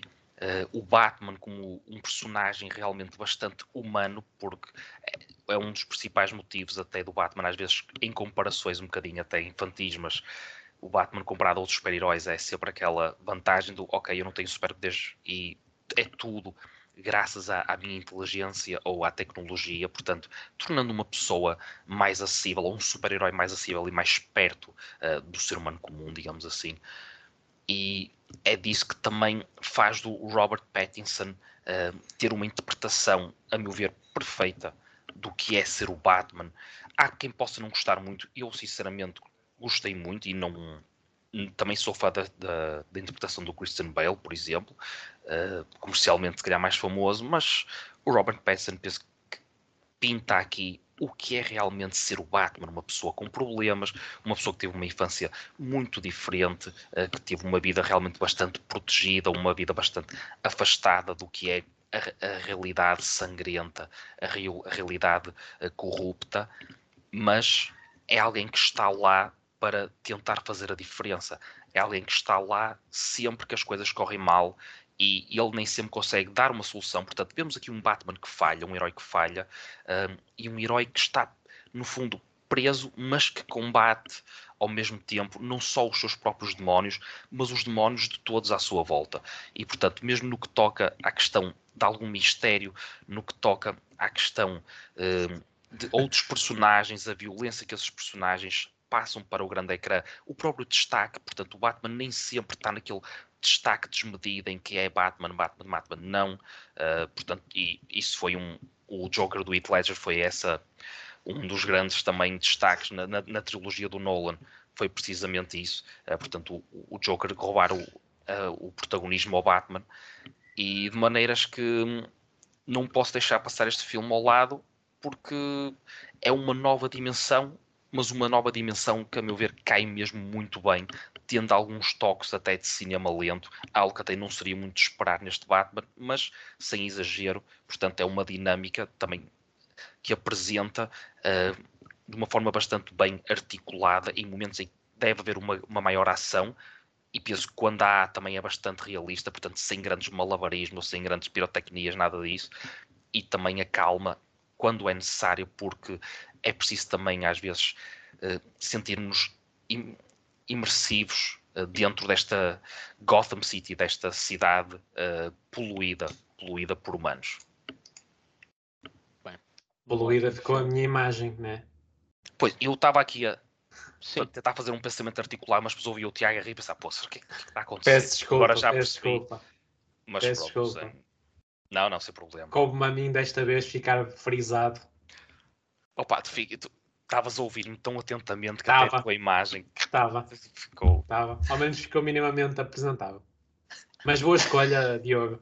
Uh, por acaso não, não cheguei a ver o Batman, mas já logo de seguida. Aconselho vivamente. Não, é, um assim, ótimo, está, é um ótimo mim, filme. Para mim foi. Não desilude.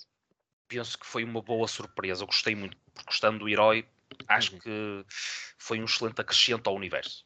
Tendo em conta o que o Nolan fez, havia aqui uma grande possibilidade de, de ficar aquém e o Matt Reeves uh, portou-se lindamente a, a, realizar este filme bastante imersivo.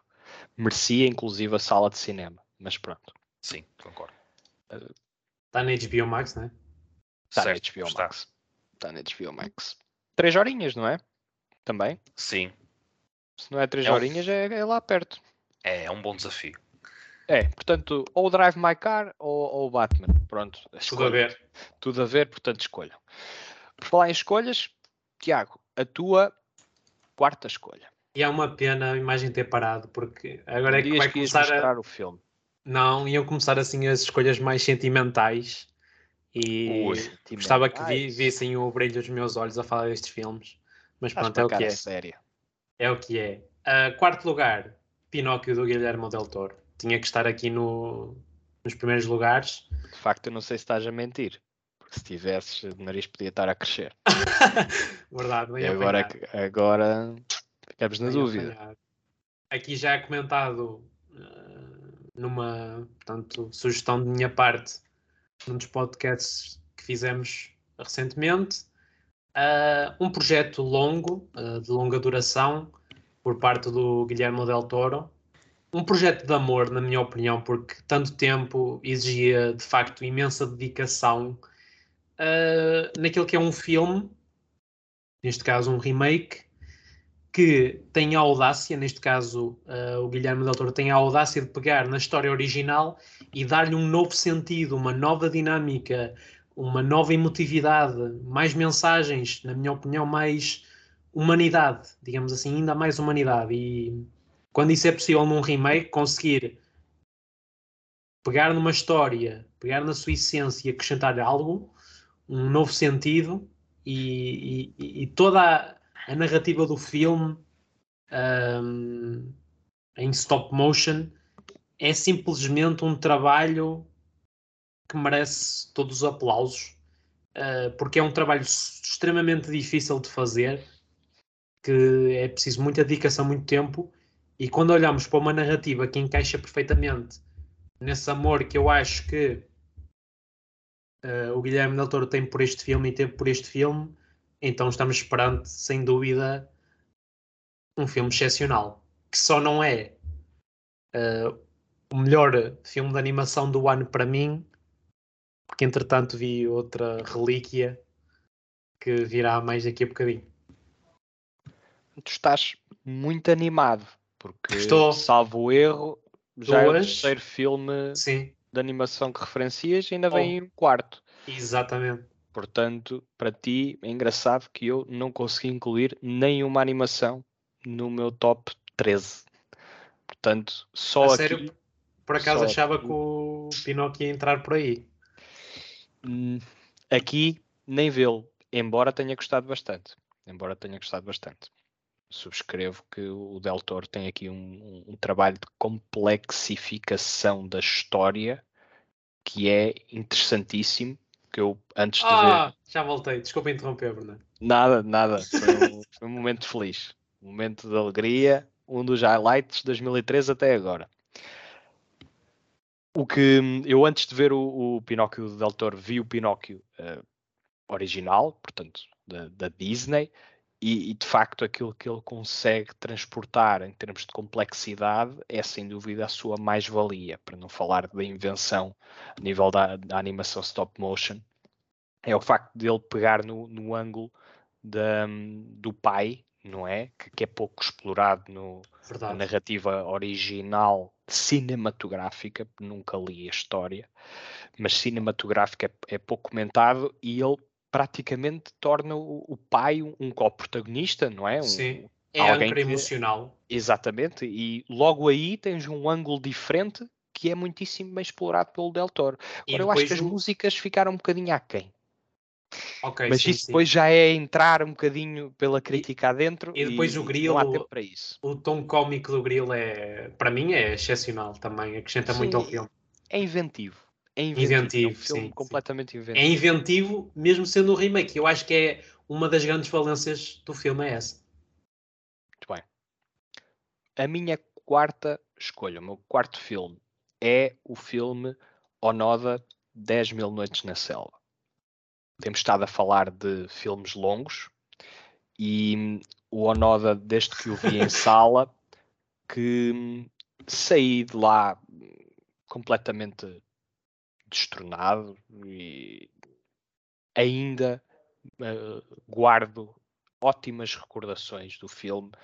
Uh, é uma dramatização da história de um japonês que recusa acreditar que a Segunda Guerra Mundial acabou e eu acho que há tanto encanto na forma de realizar do Arthur Harari que hum, consegue transportar-nos para um, um, psicológico bastante nacionalista, bastante complexo, consegue montar aqui um, um, retrato uh, de uma aventura que hum, me comoveu e que uh, cujo último conjunto de planos eu acompanhei ao longo de 2022 e dá-me imensa vontade de rever o filme só para sentir, voltar a sentir aquela catarse emocional que senti no final do filme. Acho que é uma história, para já, uma daquelas histórias que é mais estranha do que a ficção. Muitas vezes eh, as pessoas inventam histórias, mas depois a realidade consegue batê-las. E esta é uma daquelas histórias que só mesmo contadas, porque é inacreditável o que de facto aqui uh, aconteceu. É a realidade é? para explicar a ficção, neste caso. Pois, é interessantíssimo, interessantíssimo como é que hum, um conjunto de ideais pode levar-nos a ter comportamentos eh, absolutamente irracionais, e, mas ao mesmo tempo uh, com uma profundidade de convicção que eu não quase que nem sei se condeno ou se admiro.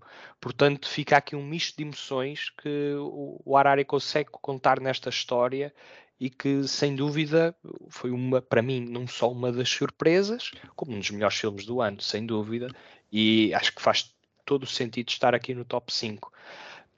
Não tem sido muito apreciado, é provavelmente um filme que não foi também muito visto, e portanto fica aqui o meu reforço no quarto lugar. E bem. Entramos no top 3. Diogo, já este, este terceiro filme tá já era, já era, digamos que um filme para top, top 3? Era, era e é sem dúvida, e eu vou poupar trabalho aqui a muita gente e para isto andar mais depressa. É a tua escolha, o meu top 3, o Onoda, claramente. Ah, engraçado é muito engraçado, uh, faz engraçado. todo sentido por tudo o que tu disseste. Num... Engraçado. Ok, next, okay. next. É engraçado. Olha, fico contente que o tenhas apreciado, tanto quanto Sim, eu. É uma experiência realmente contente. muito especial, uma fotografia fenomenal em conjunto com tudo o que tu disseste. Choraste e... neste? por dentro. Uh, Pronto, eu chorei por é... dentro e por fora. é muito também só mesmo para rematando o que tu estavas a dizer, eh, portanto, a forma de estar também japonesa é muito assim, também por ter estado no Japão há coisas que eu consigo perceber e tentarmos uh, testar uh, o homem ao limite e tendo em conta o que é o, sentido de, de obrigação, o sentido de dever por parte de um soldado japonês, acredito perfeitamente que aquilo fosse possível, apesar de realmente ser um, um desafio à própria humanidade, pá, extremo, Uh, mas é, é, incrível todas aquelas camadas que nos são apresentadas durante uh, aquelas duas horas e muito, uh, mas que, como tu dizes muito bem, são, são dinâmicas ao mesmo tempo porque também são bastante reflexivas e são, diria que são mesmo necessárias. Era impossível contar um, em pouco tempo uma história daquelas, daquela dimensão. Um, e aí está também com um toque um bocado de Tarkovsky, como tu já também mencionaste neste podcast. Penso que ali notas ali também certos bocadinhos pronto, é, é, necessário esse cinema lento por vezes também é necessário, mas dinâmico ao mesmo tempo. E o resto já o disseste, não me alongo mais, sem dúvida ao Noda, um dos três melhores filmes para mim de 2022. Muito bem. Tiago. Olha, eu vou ser muito sincero, ainda mais como tenho sido, mas agora com um bocadinho mais de emotividade, se calhar, apetecia-me pôr este filme em primeiro lugar, porque eu gostei mesmo muito deste filme. Porventura, a maior surpresa a maior surpresa deste top. Surpresa no sentido em que não estava mesmo à espera de, da qualidade do filme e até foi um dos últimos filmes que eu vi na preparação para o podcast, que é o filme de animação Bell. Recomendo profundamente porque é uma experiência belíssima. Japonês? Sim, sim. Okay. Um, chorei, obviamente. Um, facto a, a, narrativa, eu estava mesmo convencido que o Pinóquio ia ser o melhor filme de animação para mim, que tinha visto este ano, mas de facto Bell consegue estar ainda superior. Bell é Bell? Sim. Penso que sim. Com, completamente. É, é, a descrição do filme. Uh, tu falaste que, na tua opinião, as músicas do, do Pinóquio não são, talvez não sejam a, a parte mais forte do filme. Aqui no Bell são o apanágio são, é o momento mais alto do filme, é, é quando se atinge o ponto alto, o, o clímax completamente emocional do filme, numa história onde temos uma protagonista que, portanto, uma adolescente que um, é quase uma rapariga à parte, uh, porque não é muito popular e consegue, através de uma rede social uh, completamente universal e muito popular, neste caso, um, ter uma nova vida uh, completamente uh, com uma identidade, neste caso, fictícia, sem ninguém perceber quem é, quem participa nessa rede social, ao ponto de ser a, a pessoa mais popular do mundo nessa, nessa rede social e de ganhar uma nova vida lá e de conseguir preencher uh, os seus vazios nessa nova realidade. Então, a forma como o filme nos mostra como as redes sociais conseguem ser tóxicas a esse ponto de, ok, tanto pode ser um escape da nossa realidade, mas também pode servir para nos anularmos como pessoas na nossa realidade material. Então uhum.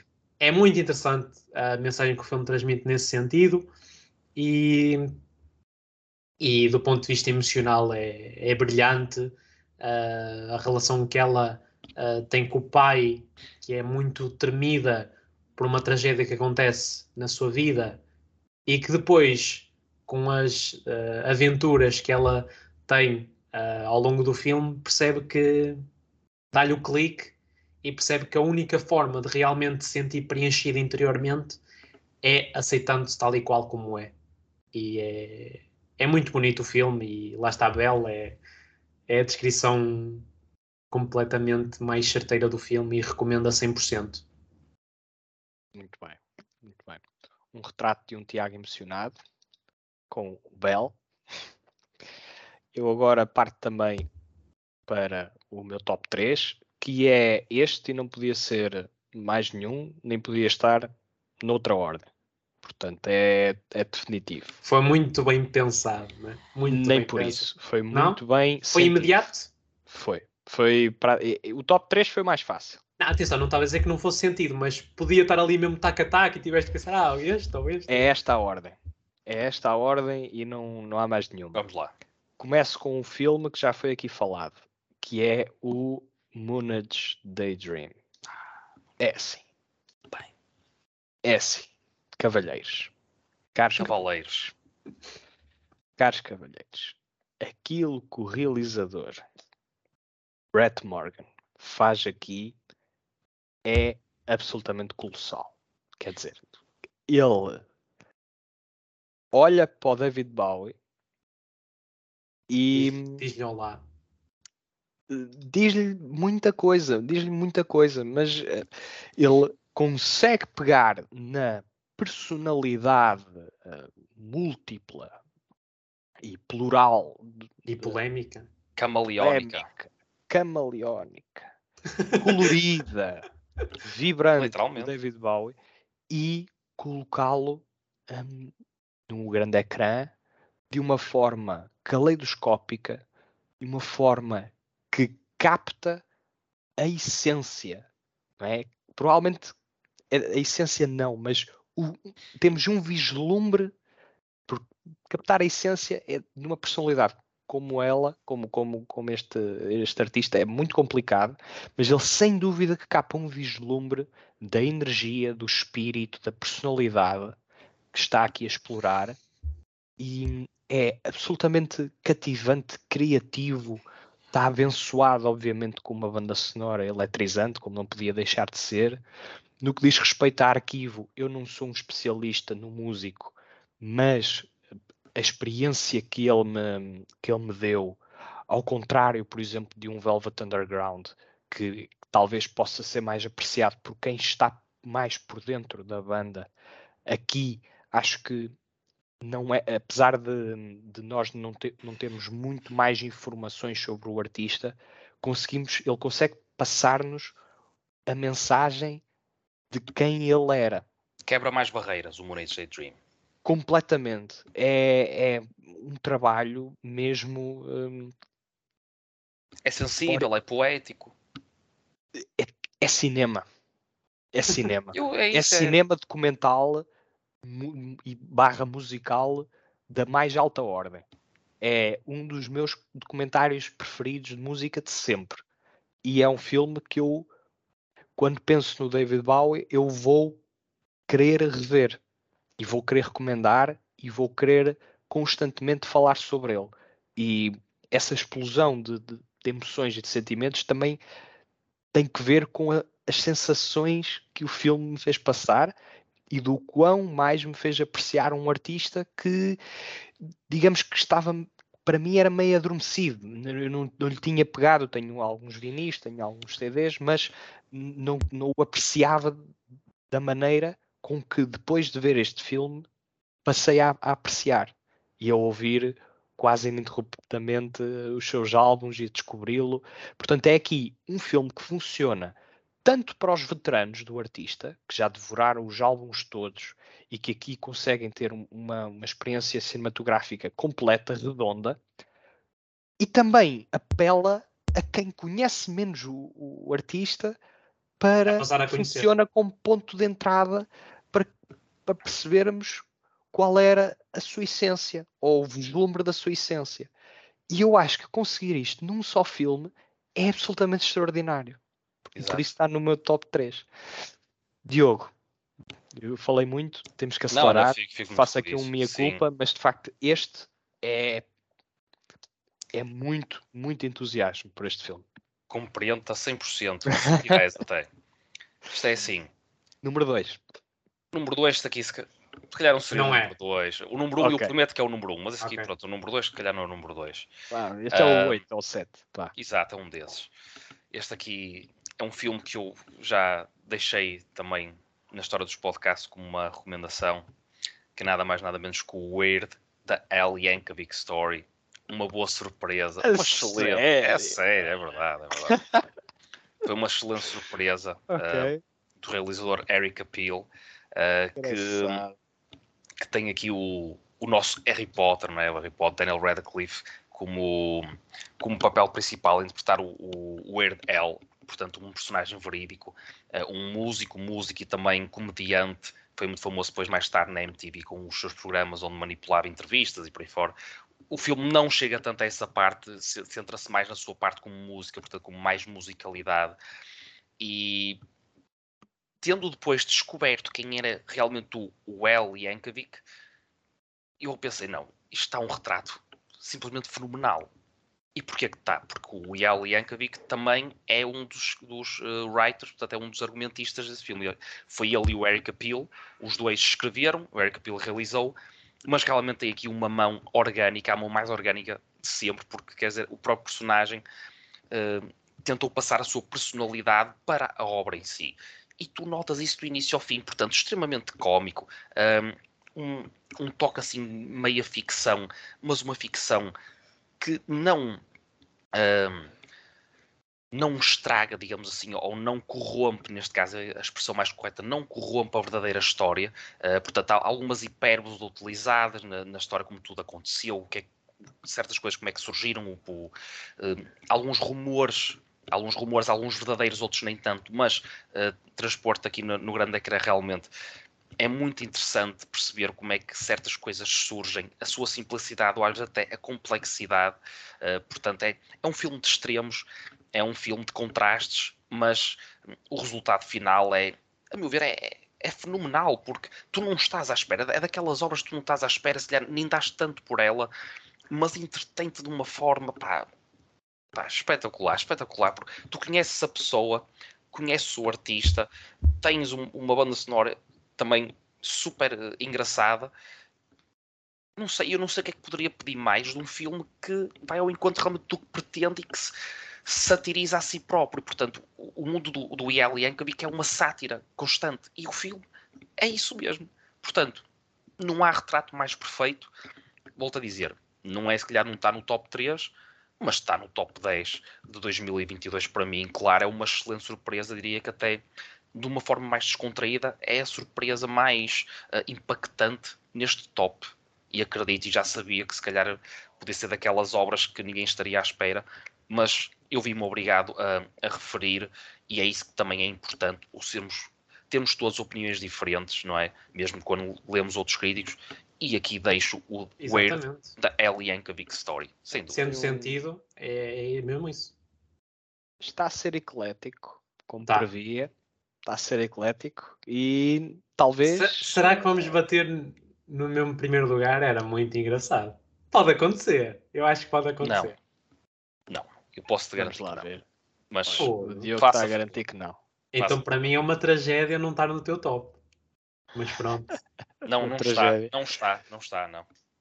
Mas pronto. É só eu, né? Ok. Tiago, acho que o- 2. O Bernardo também vai achar isto tragédia, mas pronto, é o que é. Avatar, do Way of Water, para mim, segundo lugar. É uma Ah, tragédia, uma ah. tragédia portuguesa. Para mim, ah, um filme excelente para mim, porque de facto co- conseguir prolongar a essência daquele que foi o primeiro filme, já um pouco distante, ah, conseguir também, dentro daquela que é a temática central ou a problemática central, que é não é muito diferente daquela que, que o primeiro filme retrata. É igual. Sim, pronto, É, é, igual. lamentavelmente igual. Sim, mas o filme é muito mais do que isso, na minha opinião, porque o filme tem três horas e grande parte do, E um quarto. do filme Sentias todas.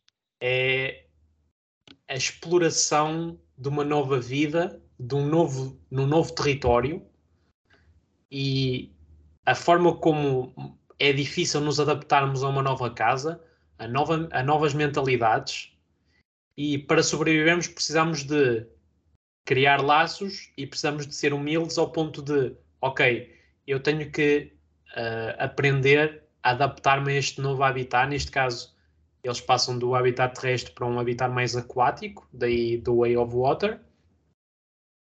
E é fascinante uh, grande parte do filme ter uh, planos longos em que não há sequer uh, diálogos, somos só nós a, a abraçar a, a, a, viagem das personagens ao, ao conseguir se adaptar àquele novo ambiente uh, onde até os uh, animais marinhos são quase pertencem à família completamente. Então essa dinâmica, essa familiaridade, esse respeito pelo, pela natureza, pelo animal, é muito marcante no filme. Além do Avatar ser, obviamente, quando digo obviamente, porque o primeiro já o é, mas nesse segundo ainda mais um espetáculo visual. Uh, as cenas de ação são brilhantes, não, acho que não há outra descrição, porque é impressionante o, a cinematografia do filme e, e, a própria edição do filme, o editing, porque é conseguir uh, transparecer uh, com tanta portanto, profundidade ou, ou, coerência de planos nas cenas de ação é muito difícil e acho que neste Avatar está amplamente bem conseguido. Mas está, não é pela ação que eu destaco o, o Avatar neste segundo filme, é mesmo pela carga dramática que oferece e emocional também, uh, com as tragédias que também engloba, consegue ter sempre um ponto humano a transmitir.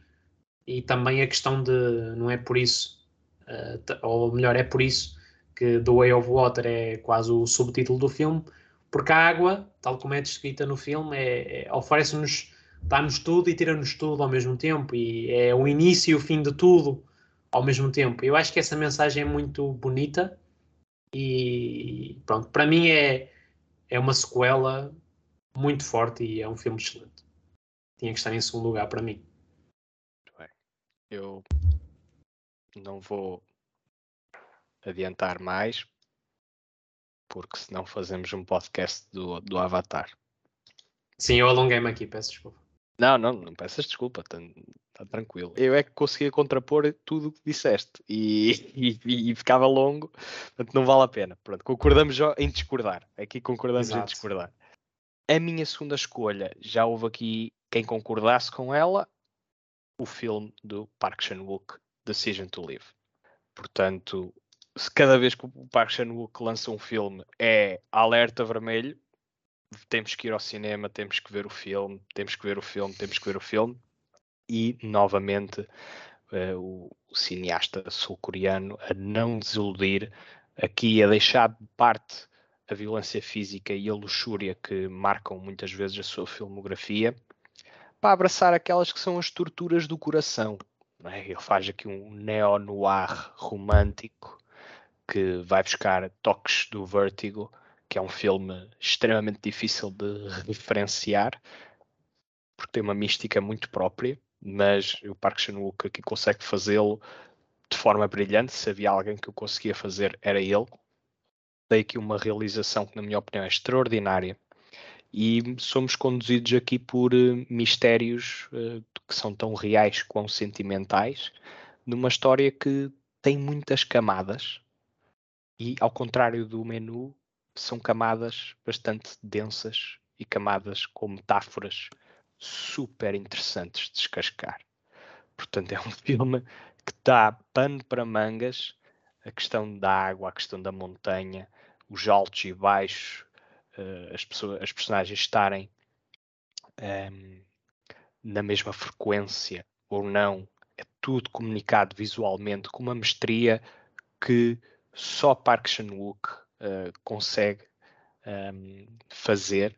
Tem um, uma forma de captar as mensagens muito própria e depois é muito aquilo que, salvo erro, o Diogo tinha falado em relação à, à realização e, e tu, Tiago, também enalteceste. Sim. Está espetacularmente bem realizado na medida em que visualmente consegue transmitir as suas mensagens, muitas vezes sem auxílio de diálogo. O diálogo é apenas o, um acrescento era o, o Parque Chan-wook se fizesse cinema mudo provavelmente estava a trabalhar num patamar tão bom ou, ou, maior do que está neste momento e que para mim já é, é, é, sem dúvida dos melhores realizadores de sempre e eu ponho aqui um asterisco no sempre porque de facto há, havia aqui muita gente que podia estar a, a competir nestes lugares mas para mim é um realizador muitíssimo especial que sem dúvida não vai ficar por aqui não vai ficar por aqui naquilo que vai oferecer ao longo da sua carreira. Eu estou em crer. Mas uh, que demora o seu tempo a lançar os filmes, porque se lançar assim um, um, filme de 4 em 4 anos ou 5 em 5 anos e cada vez sair um, um filme deste calibre, da minha parte, está tudo bem. E tu falaste, tu falaste na questão da realização, só mesmo um apontamento. Onde é que eu vejo a grande arte da realização? É se dessem, porventura, o argumento do Decision to Live a outro realizador, o filme podia ser mau, mas como é o Park Chan-wook a, a, realizar, não é?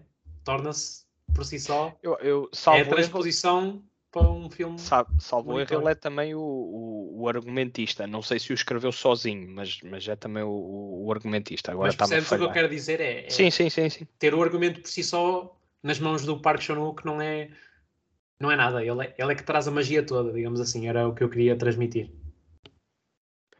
Magia. Pozinhos mágicos. Estamos já a aproximar-nos do fim. Ultrapassámos o tempo que tínhamos uh, previsto. Não como, surpreendentemente. Como, como não seria, uh, ou melhor, como seria expectável.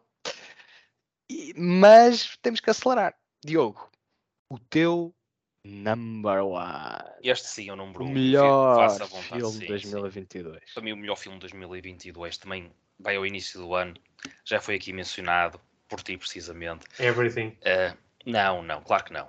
É o Drive My Car, sem dúvida. Uh, por conduz o eu meu disse popó. porque parecia que tinhas olhado para mim. Esse, Mas tu não gostaste muito do Everything, eu, pois não? Pois, eu deixo só a nota só para responder a isso. Não, não, eu sei que tem as suas qualidades, mas realmente não me enche as medidas de todo, de todo. Não, não sei se eu revisse de novo, poderia ter outra certo, opinião, certo. mas a todas as escolhas que eu fiz neste podcast para já, para mim, são superiores a esse. Pronto, são. E bem. Como memória também não sou obrigado. Pronto, né? as pessoas não. Lá está cinema, no final do podcast a mencionar a memória. Exatamente. Menciona, Voltámos mas... a full circle. Demos um círculo, pronto. Exato, é só, era só para completar. Mas o, o Drive My Car okay uma das principais razões é que com o tempo cresceu comigo um bocado da mesma forma que cresceu o Vértigo do Hitchcock, que é o meu filme favorito, que não volto a ele um, por guardar essa mística, uh, não me arrependo de nunca voltar a ele, e portanto no Drive My Car é idêntico, se calhar voltarei, mas... Voltarei... Exatamente. E o Diogo há pouco disse que, que o sonho dele, do outro era ser cantor E, e eu lembrei-me do Tony Carreira. Pô, e, e comecei-me a rir. Sim. E não era nada de- do que estavas a dizer, só me lembrei de Mas Tony o- Carreira, não sei porquê. Mas a viagem, mas o Tony Carreira acho que não foi para as montanhas do Botão. Não, acho eu, de acho todo. eu. Não, Não. não. Não, mas também consta que fez plágio aí das montanhas É francesas. uma, con- é uma Para conversa, variar. É uma conversa não para este podcast, Não, mas enalteço o meu número um e como tu disseste e bem Bernardo, é um filme que são três horas, não é, não é para se ver num domingo à tarde em que se calhar estamos mais moles, não é? Requer alguma concentração e é uma concentração que no fundo irá valer a pena porque é um filme bastante minucioso e são os detalhes, eh, é uma realização, a meu ver, fenomenal, um bocadinho até superior do que o Decision to Live. Eh, Portanto, é daqui um registro um bocadinho idêntico. Eu penso que o Drive My Car, não sendo tão dinâmico em alguns momentos, a questão do que é a velocidade dos planos ou a forma como a ação se desenvolve, o Drive My Car nesse aspecto, penso que é um bocadinho mais contemplativo, mas não por isso pior ou, ou não por isso eh, não é menos visualizável, é que faço, faço entender, não é? E, o conjunto de, de emoções que desperta eh, pela sua também sensibilidade, não sei, é difícil, é difícil. conduzias o Popó, conduzias, né? se ele chegasse ao pé de ti, olha, drive my car, e tu, Há coisas, que- há coisas que ficam connosco, let's drive. há coisas que ficam connosco e tu às vezes nem refletes assim tanto, pá, simplesmente ficam, não é? Marcam-nos. E o Drive My Car, se teve esse poder em mim, que não, acredito que não é muito fácil, eh, eu tenho de realmente de destacar isso ao enaltecer e acho que ele merece este pódio, porque para além dessa excelente gravação, tudo o que se passa, eh, todo o drama, toda a- violência sentimental que este filme acarreta, não é? Mas também esperança ao mesmo tempo, eh, tudo isso Uh, toda essa esse apego, toda essa amizade e amor, ou até não saber qual das duas aqui a, a apelar, ou se é amor ou se é amizade, relações que, e sentimentos que as pessoas desenvolvem umas pelas outras uh, e em pequenas atitudes, se, é questionar estas coisas todas que faz de uma obra de arte realmente algo pronto. A obra ser ainda maior que a arte, se é que isso é possível, mas pelo menos desafiar a isso. E o Drive My Car penso que anda muito, muito perto disso. Uh, e é um, é um realizador que descobri uh, quando vi este filme e também é um passaporte para no futuro uh, acompanhar o seu trabalho e revisitar o, o seu passado, claramente. Portanto, Drive My Car é o meu primeiro classificado. Não viste a, a roda da fantasia e da fortuna? Não, não cheguei a ver, não. Ok. Pois não. É superior o Drive My Car. Fica descansado. Pronto. Mas tirei, tirei, tirarei as dúvidas por mim. Tiro o chapéu a essa escolha e quero perceber se faço o mesmo com a escolha do Tiago.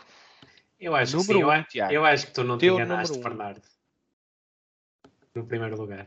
Acho que vamos coincidir. Vamos lá ver, não é? E acho que é lamentável. Não sei- atenção, eu digo que é lamentável. Não sei se o Diogo chegou a vê-lo ou não. Sabes que eu não faço mesmo ideia do que é que estás a falar, não sabe? Não Ah, faço então, mesmo ideia. então, então se calhar não não, vamos faço a coincidir. mínima ideia. Eu acho que estás redondamente enganado. Qual? Se calhar, se calhar. Até eu estou muito curioso. Não, para mim é. Não pode, não pode deixar de ser o meu primeiro lugar o The Fablemans. Ainda não Filme. vi. O Ah, ok. Mas, é, olha, só me estás a dar ainda mais eh, vontade, não é? Não, é. É um filme. Fablemans. Para mim é. é- Foi Talvez no meu top 25. Estava no meu top 25. Muito bem, dúvida. muito bem. Naquele que é, o, espero eu, o filme que vai levar o Oscar de melhor filme, está bem indicado nesse sentido, e justo na minha opinião, porque de facto é, é, é, um, é uma carta de amor do Spielberg ao cinema. Eh, E é, é um filme, digamos, semi-autobiográfico dele próprio, ah, e é do início ao fim, é Spielberg ah, por todo o lado. Uh, numa viagem em que acompanhamos um jovem uh, rapaz que vai descobrindo o seu amor pelo, pelo cinema e pelas imagens em, em movimento, tal como o Bernardo costuma enaltecer.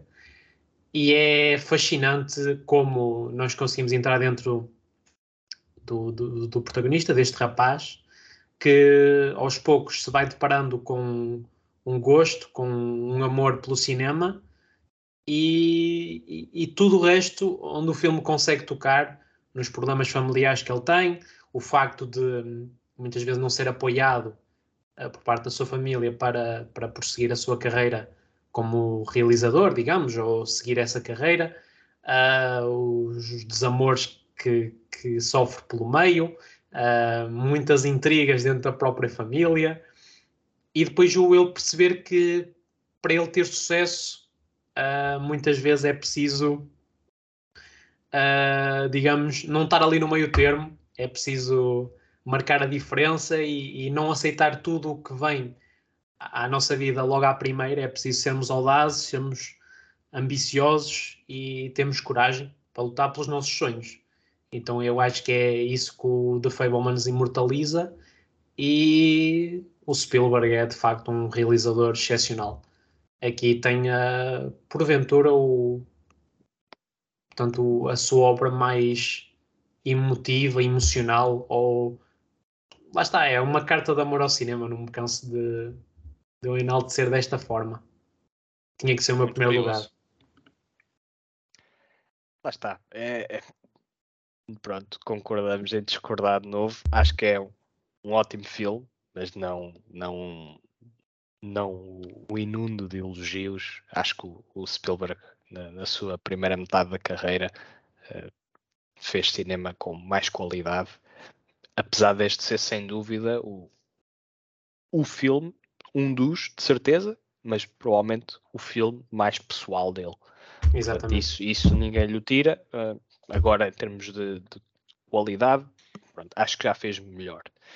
Uh, mas lá está, não, não consegue adivinhar qual é o meu primeiro lugar. Eu pois acho agora... que consigo. Tu eu consegues, tô... consegues. Diz, diz qual é o meu primeiro lugar. ah, não, tu já disseste, peraí, já disseste. Ah! Já Mas disse. deixa eu pensar, deixa eu pensar para aí uns 20 segundos. Não, é, não podem pensar muito mais, porque temos que ah. acabar isto. É o Everything Everywhere. Everything Everywhere. Ah, muito bem. Pois. Já tinhas dito uma hora e esse. Não há filme que comente melhor sobre o que é estar vivo em 2022, agora 23, do que Everything Everywhere All At Once. É um filme que comenta na perfeição que é estar a conviver na era do, do pós-modernismo, na era da informação, tem um, um núcleo filosófico uh, bastante potente e ainda assim consegue entreter do princípio ao fim utilizando também Isso, novamente dúvida. um esquema uh, como, tal como o Moonage Daydream também caleidoscópico e, e, e, muito único. Acho que é um filme irrepetível, é um filme super, hiper, mega memorável. Toca num, num, num assunto que tem, tem estado altamente permeável no, no, cinema contemporâneo, que é a questão do multiverso. E falo eleva um, um quinquagésimo do tempo uh, a fazê-lo em relação a, à saga da, da, ao universo cinematográfico da Marvel. Falo com uma competência incrível, tendo em conta a complexidade do tema, e acho que é, é um filme que lá está, tem esta capacidade de comentar sobre uh, o que é ter esperança num mundo que muitas vezes uh, nos estimula e nos oferece opções sem fim e que uh, comenta sobre a reação a esse excesso de estímulo que é muitas vezes quando tudo em todo o lado ao mesmo tempo interessa, na verdade nada interessa. E essa atitude nihilista é confrontada no filme com uh, a personagem que acabou de ser galardoada o Oscar, o Oscar não, o Globo uh, o Globo de Ouro de melhor ator secundário, uh, que, que nos faz acarinhar e abraçar e dizer-nos completamente completa. Passo o pleonasmo. Faz-nos olhar para o presente de uma forma pouco ou menos desesperada. E nesse aspecto, nesse aspecto é um filme anti-nihilista. É, é, é, um filme anti-nihilista porque na face de todas as oportunidades nós temos que ter o foco. E arranjar esse foco em 2022 ou 2023, na era em que estamos exacerbados de informação, na era em, em que temos, podemos viver mil e uma vidas e, e, e que é extremamente difícil de escolher. Eu próprio uh, uh, sinto isso, uh, não diariamente, mas com muita frequência, de que uma escolha diferente podia me levar para uma série de outras oportunidades e antigamente era mais fácil fazermos essas escolhas porque havia muito menos opções, nós tínhamos noção de muito menos mundo. E agora com tudo em todo lado e ao mesmo tempo a estimular-nos. Estamos perdidos, ainda mais. Nós precisamos de um foco, precisamos de uma direção. E este filme acompanha-nos e ajuda-nos a procurar essa direção. E, e isto são temas altamente filosóficos, altamente uh, densos, e que os Daniels pegam nesses temas e transformam-nos numa aventura por vários géneros cinematográficos, por várias realidades, Verdade. com o recurso a, a, atores que estão no seu máximo a, a, representar com uma vivacidade tal e depois com recurso a, estilos cinematográficos tão distintos, mas que se complementam de uma forma tão bela que este é um, isto é um filme impossível. Isto para mim é um filme impossível, mas que existe. E, e por existir, eu tenho que ser celebrado.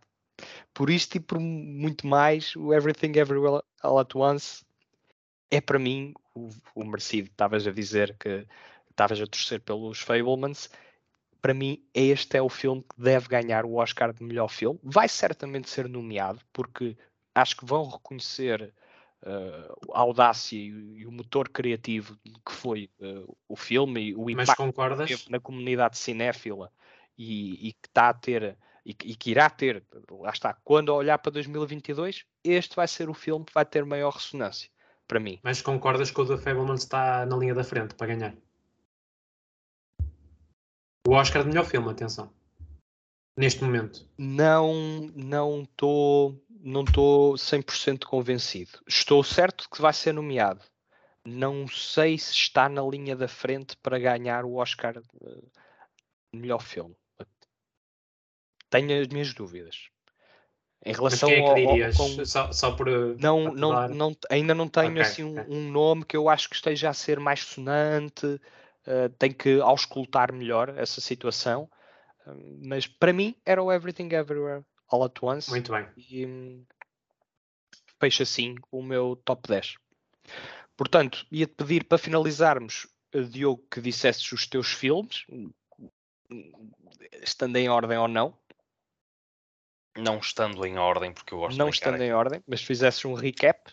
Sim, as minhas menções honrosas foram o Triangle of Sadness, o Nitra e o Restos do Vento. E no top 10 podemos encontrar filmes como Moon Age Daydream, Lunana, A Yak in the Classroom, X, Decision to Live, Lost Illusions, Onoda, 10,000 Nights in the Jungle, The Worst Person in the World, Batman, Weird, The L. Yanka Big Story e o meu número 1, um, Drive My Car. Tiago. a lista. Portanto, recapitulando, The Sea Beast, Turning Red, Top Gun Maverick como uh, menções honrosas, depois o menu, Glass Onion, Everything Everywhere All at Once, Kimi, Mass, El Buen Patron, o Pinóquio de Guillermo del Toro, o Bell, o Avatar The Way of Water e o The Fablemans. Bernardo. Para acabar, para acabar, X, Alcarrás e Mess como menções honrosas e depois Memória, All Quiet on the Western Front, Petit Mamá Il Buco, das, das profundezas em português, Drive My Car, Eat the Road, Onoda, 10 mil noites na selva, Moonage Daydream, Decision to Live e Everything, Everywhere ao mesmo tempo. E chegamos Foi ao bom. fim, pessoal. Para o ano a mais. E para o ano a mais. Muito obrigado se nos acompanharam até aqui nesta jornada pelo cinema de 2022. Foi, como estava previsto, um podcast mais longo do que aquilo que nós dissemos que, que íamos cumprir. E também foi eh, aqui um bocadinho uma ode àquilo, à- ao melhor do que se fez no cinema em 2022. Foi um podcast e três listas bastante ecléticas. Houve recomendações eh, para dar e vender e hum, que fica aqui o nosso incentivo para que vejam estes filmes e para que façam os vossos tops, comentem os nossos e eh, falem mal hum, da nossa Exatamente. capacidade de cumprir timings. eh, Deixem as vossas listas também, se quiserem. E sim, nunca se esqueçam, é o nosso incentivo. como faço uma pequena correção ao que o Bernardo disse, como foi neste podcast, os melhores filmes de 2022 e o Memória. e. E assim. E obrigado. E o More. Deixa lá estar o More no décimo lugar. Ele até está lá encostadinho, pá. Nem está no top 5, nem nada. Está lá encostadinho. Deixa estar o Tá picha bem, eu deixo, eu deixo. Vejam cinema. Tens que ver é mais filmes dele, pá. Vejam. Vejam cinema. Eu irei, cinema. irei aceitar esse desafio. Depois temos uma conversinha. Exatamente. Pessoal, um feliz 2023 e hum, espero encontrar-vos aqui de novo para comentar connosco o- aquilo que se vai passar não só em 2023 em termos de cinema, como também os clássicos que, que vamos recuperando e as listas. Está aí à porta o centésimo episódio, portanto, o próximo episódio será sem dúvida um especial, cuja matéria ainda será discutida Exatamente. E divulgar. e divulgada devidamente. Subscrevam para saber. Subscrevam, subscrevam. Façam um favor a vocês próprios. Exatamente. Exatamente. Vocês próprios. E não se esqueçam, cá somos nós, não é? Porque Sempre ora, a celebrar o cinema. Já há-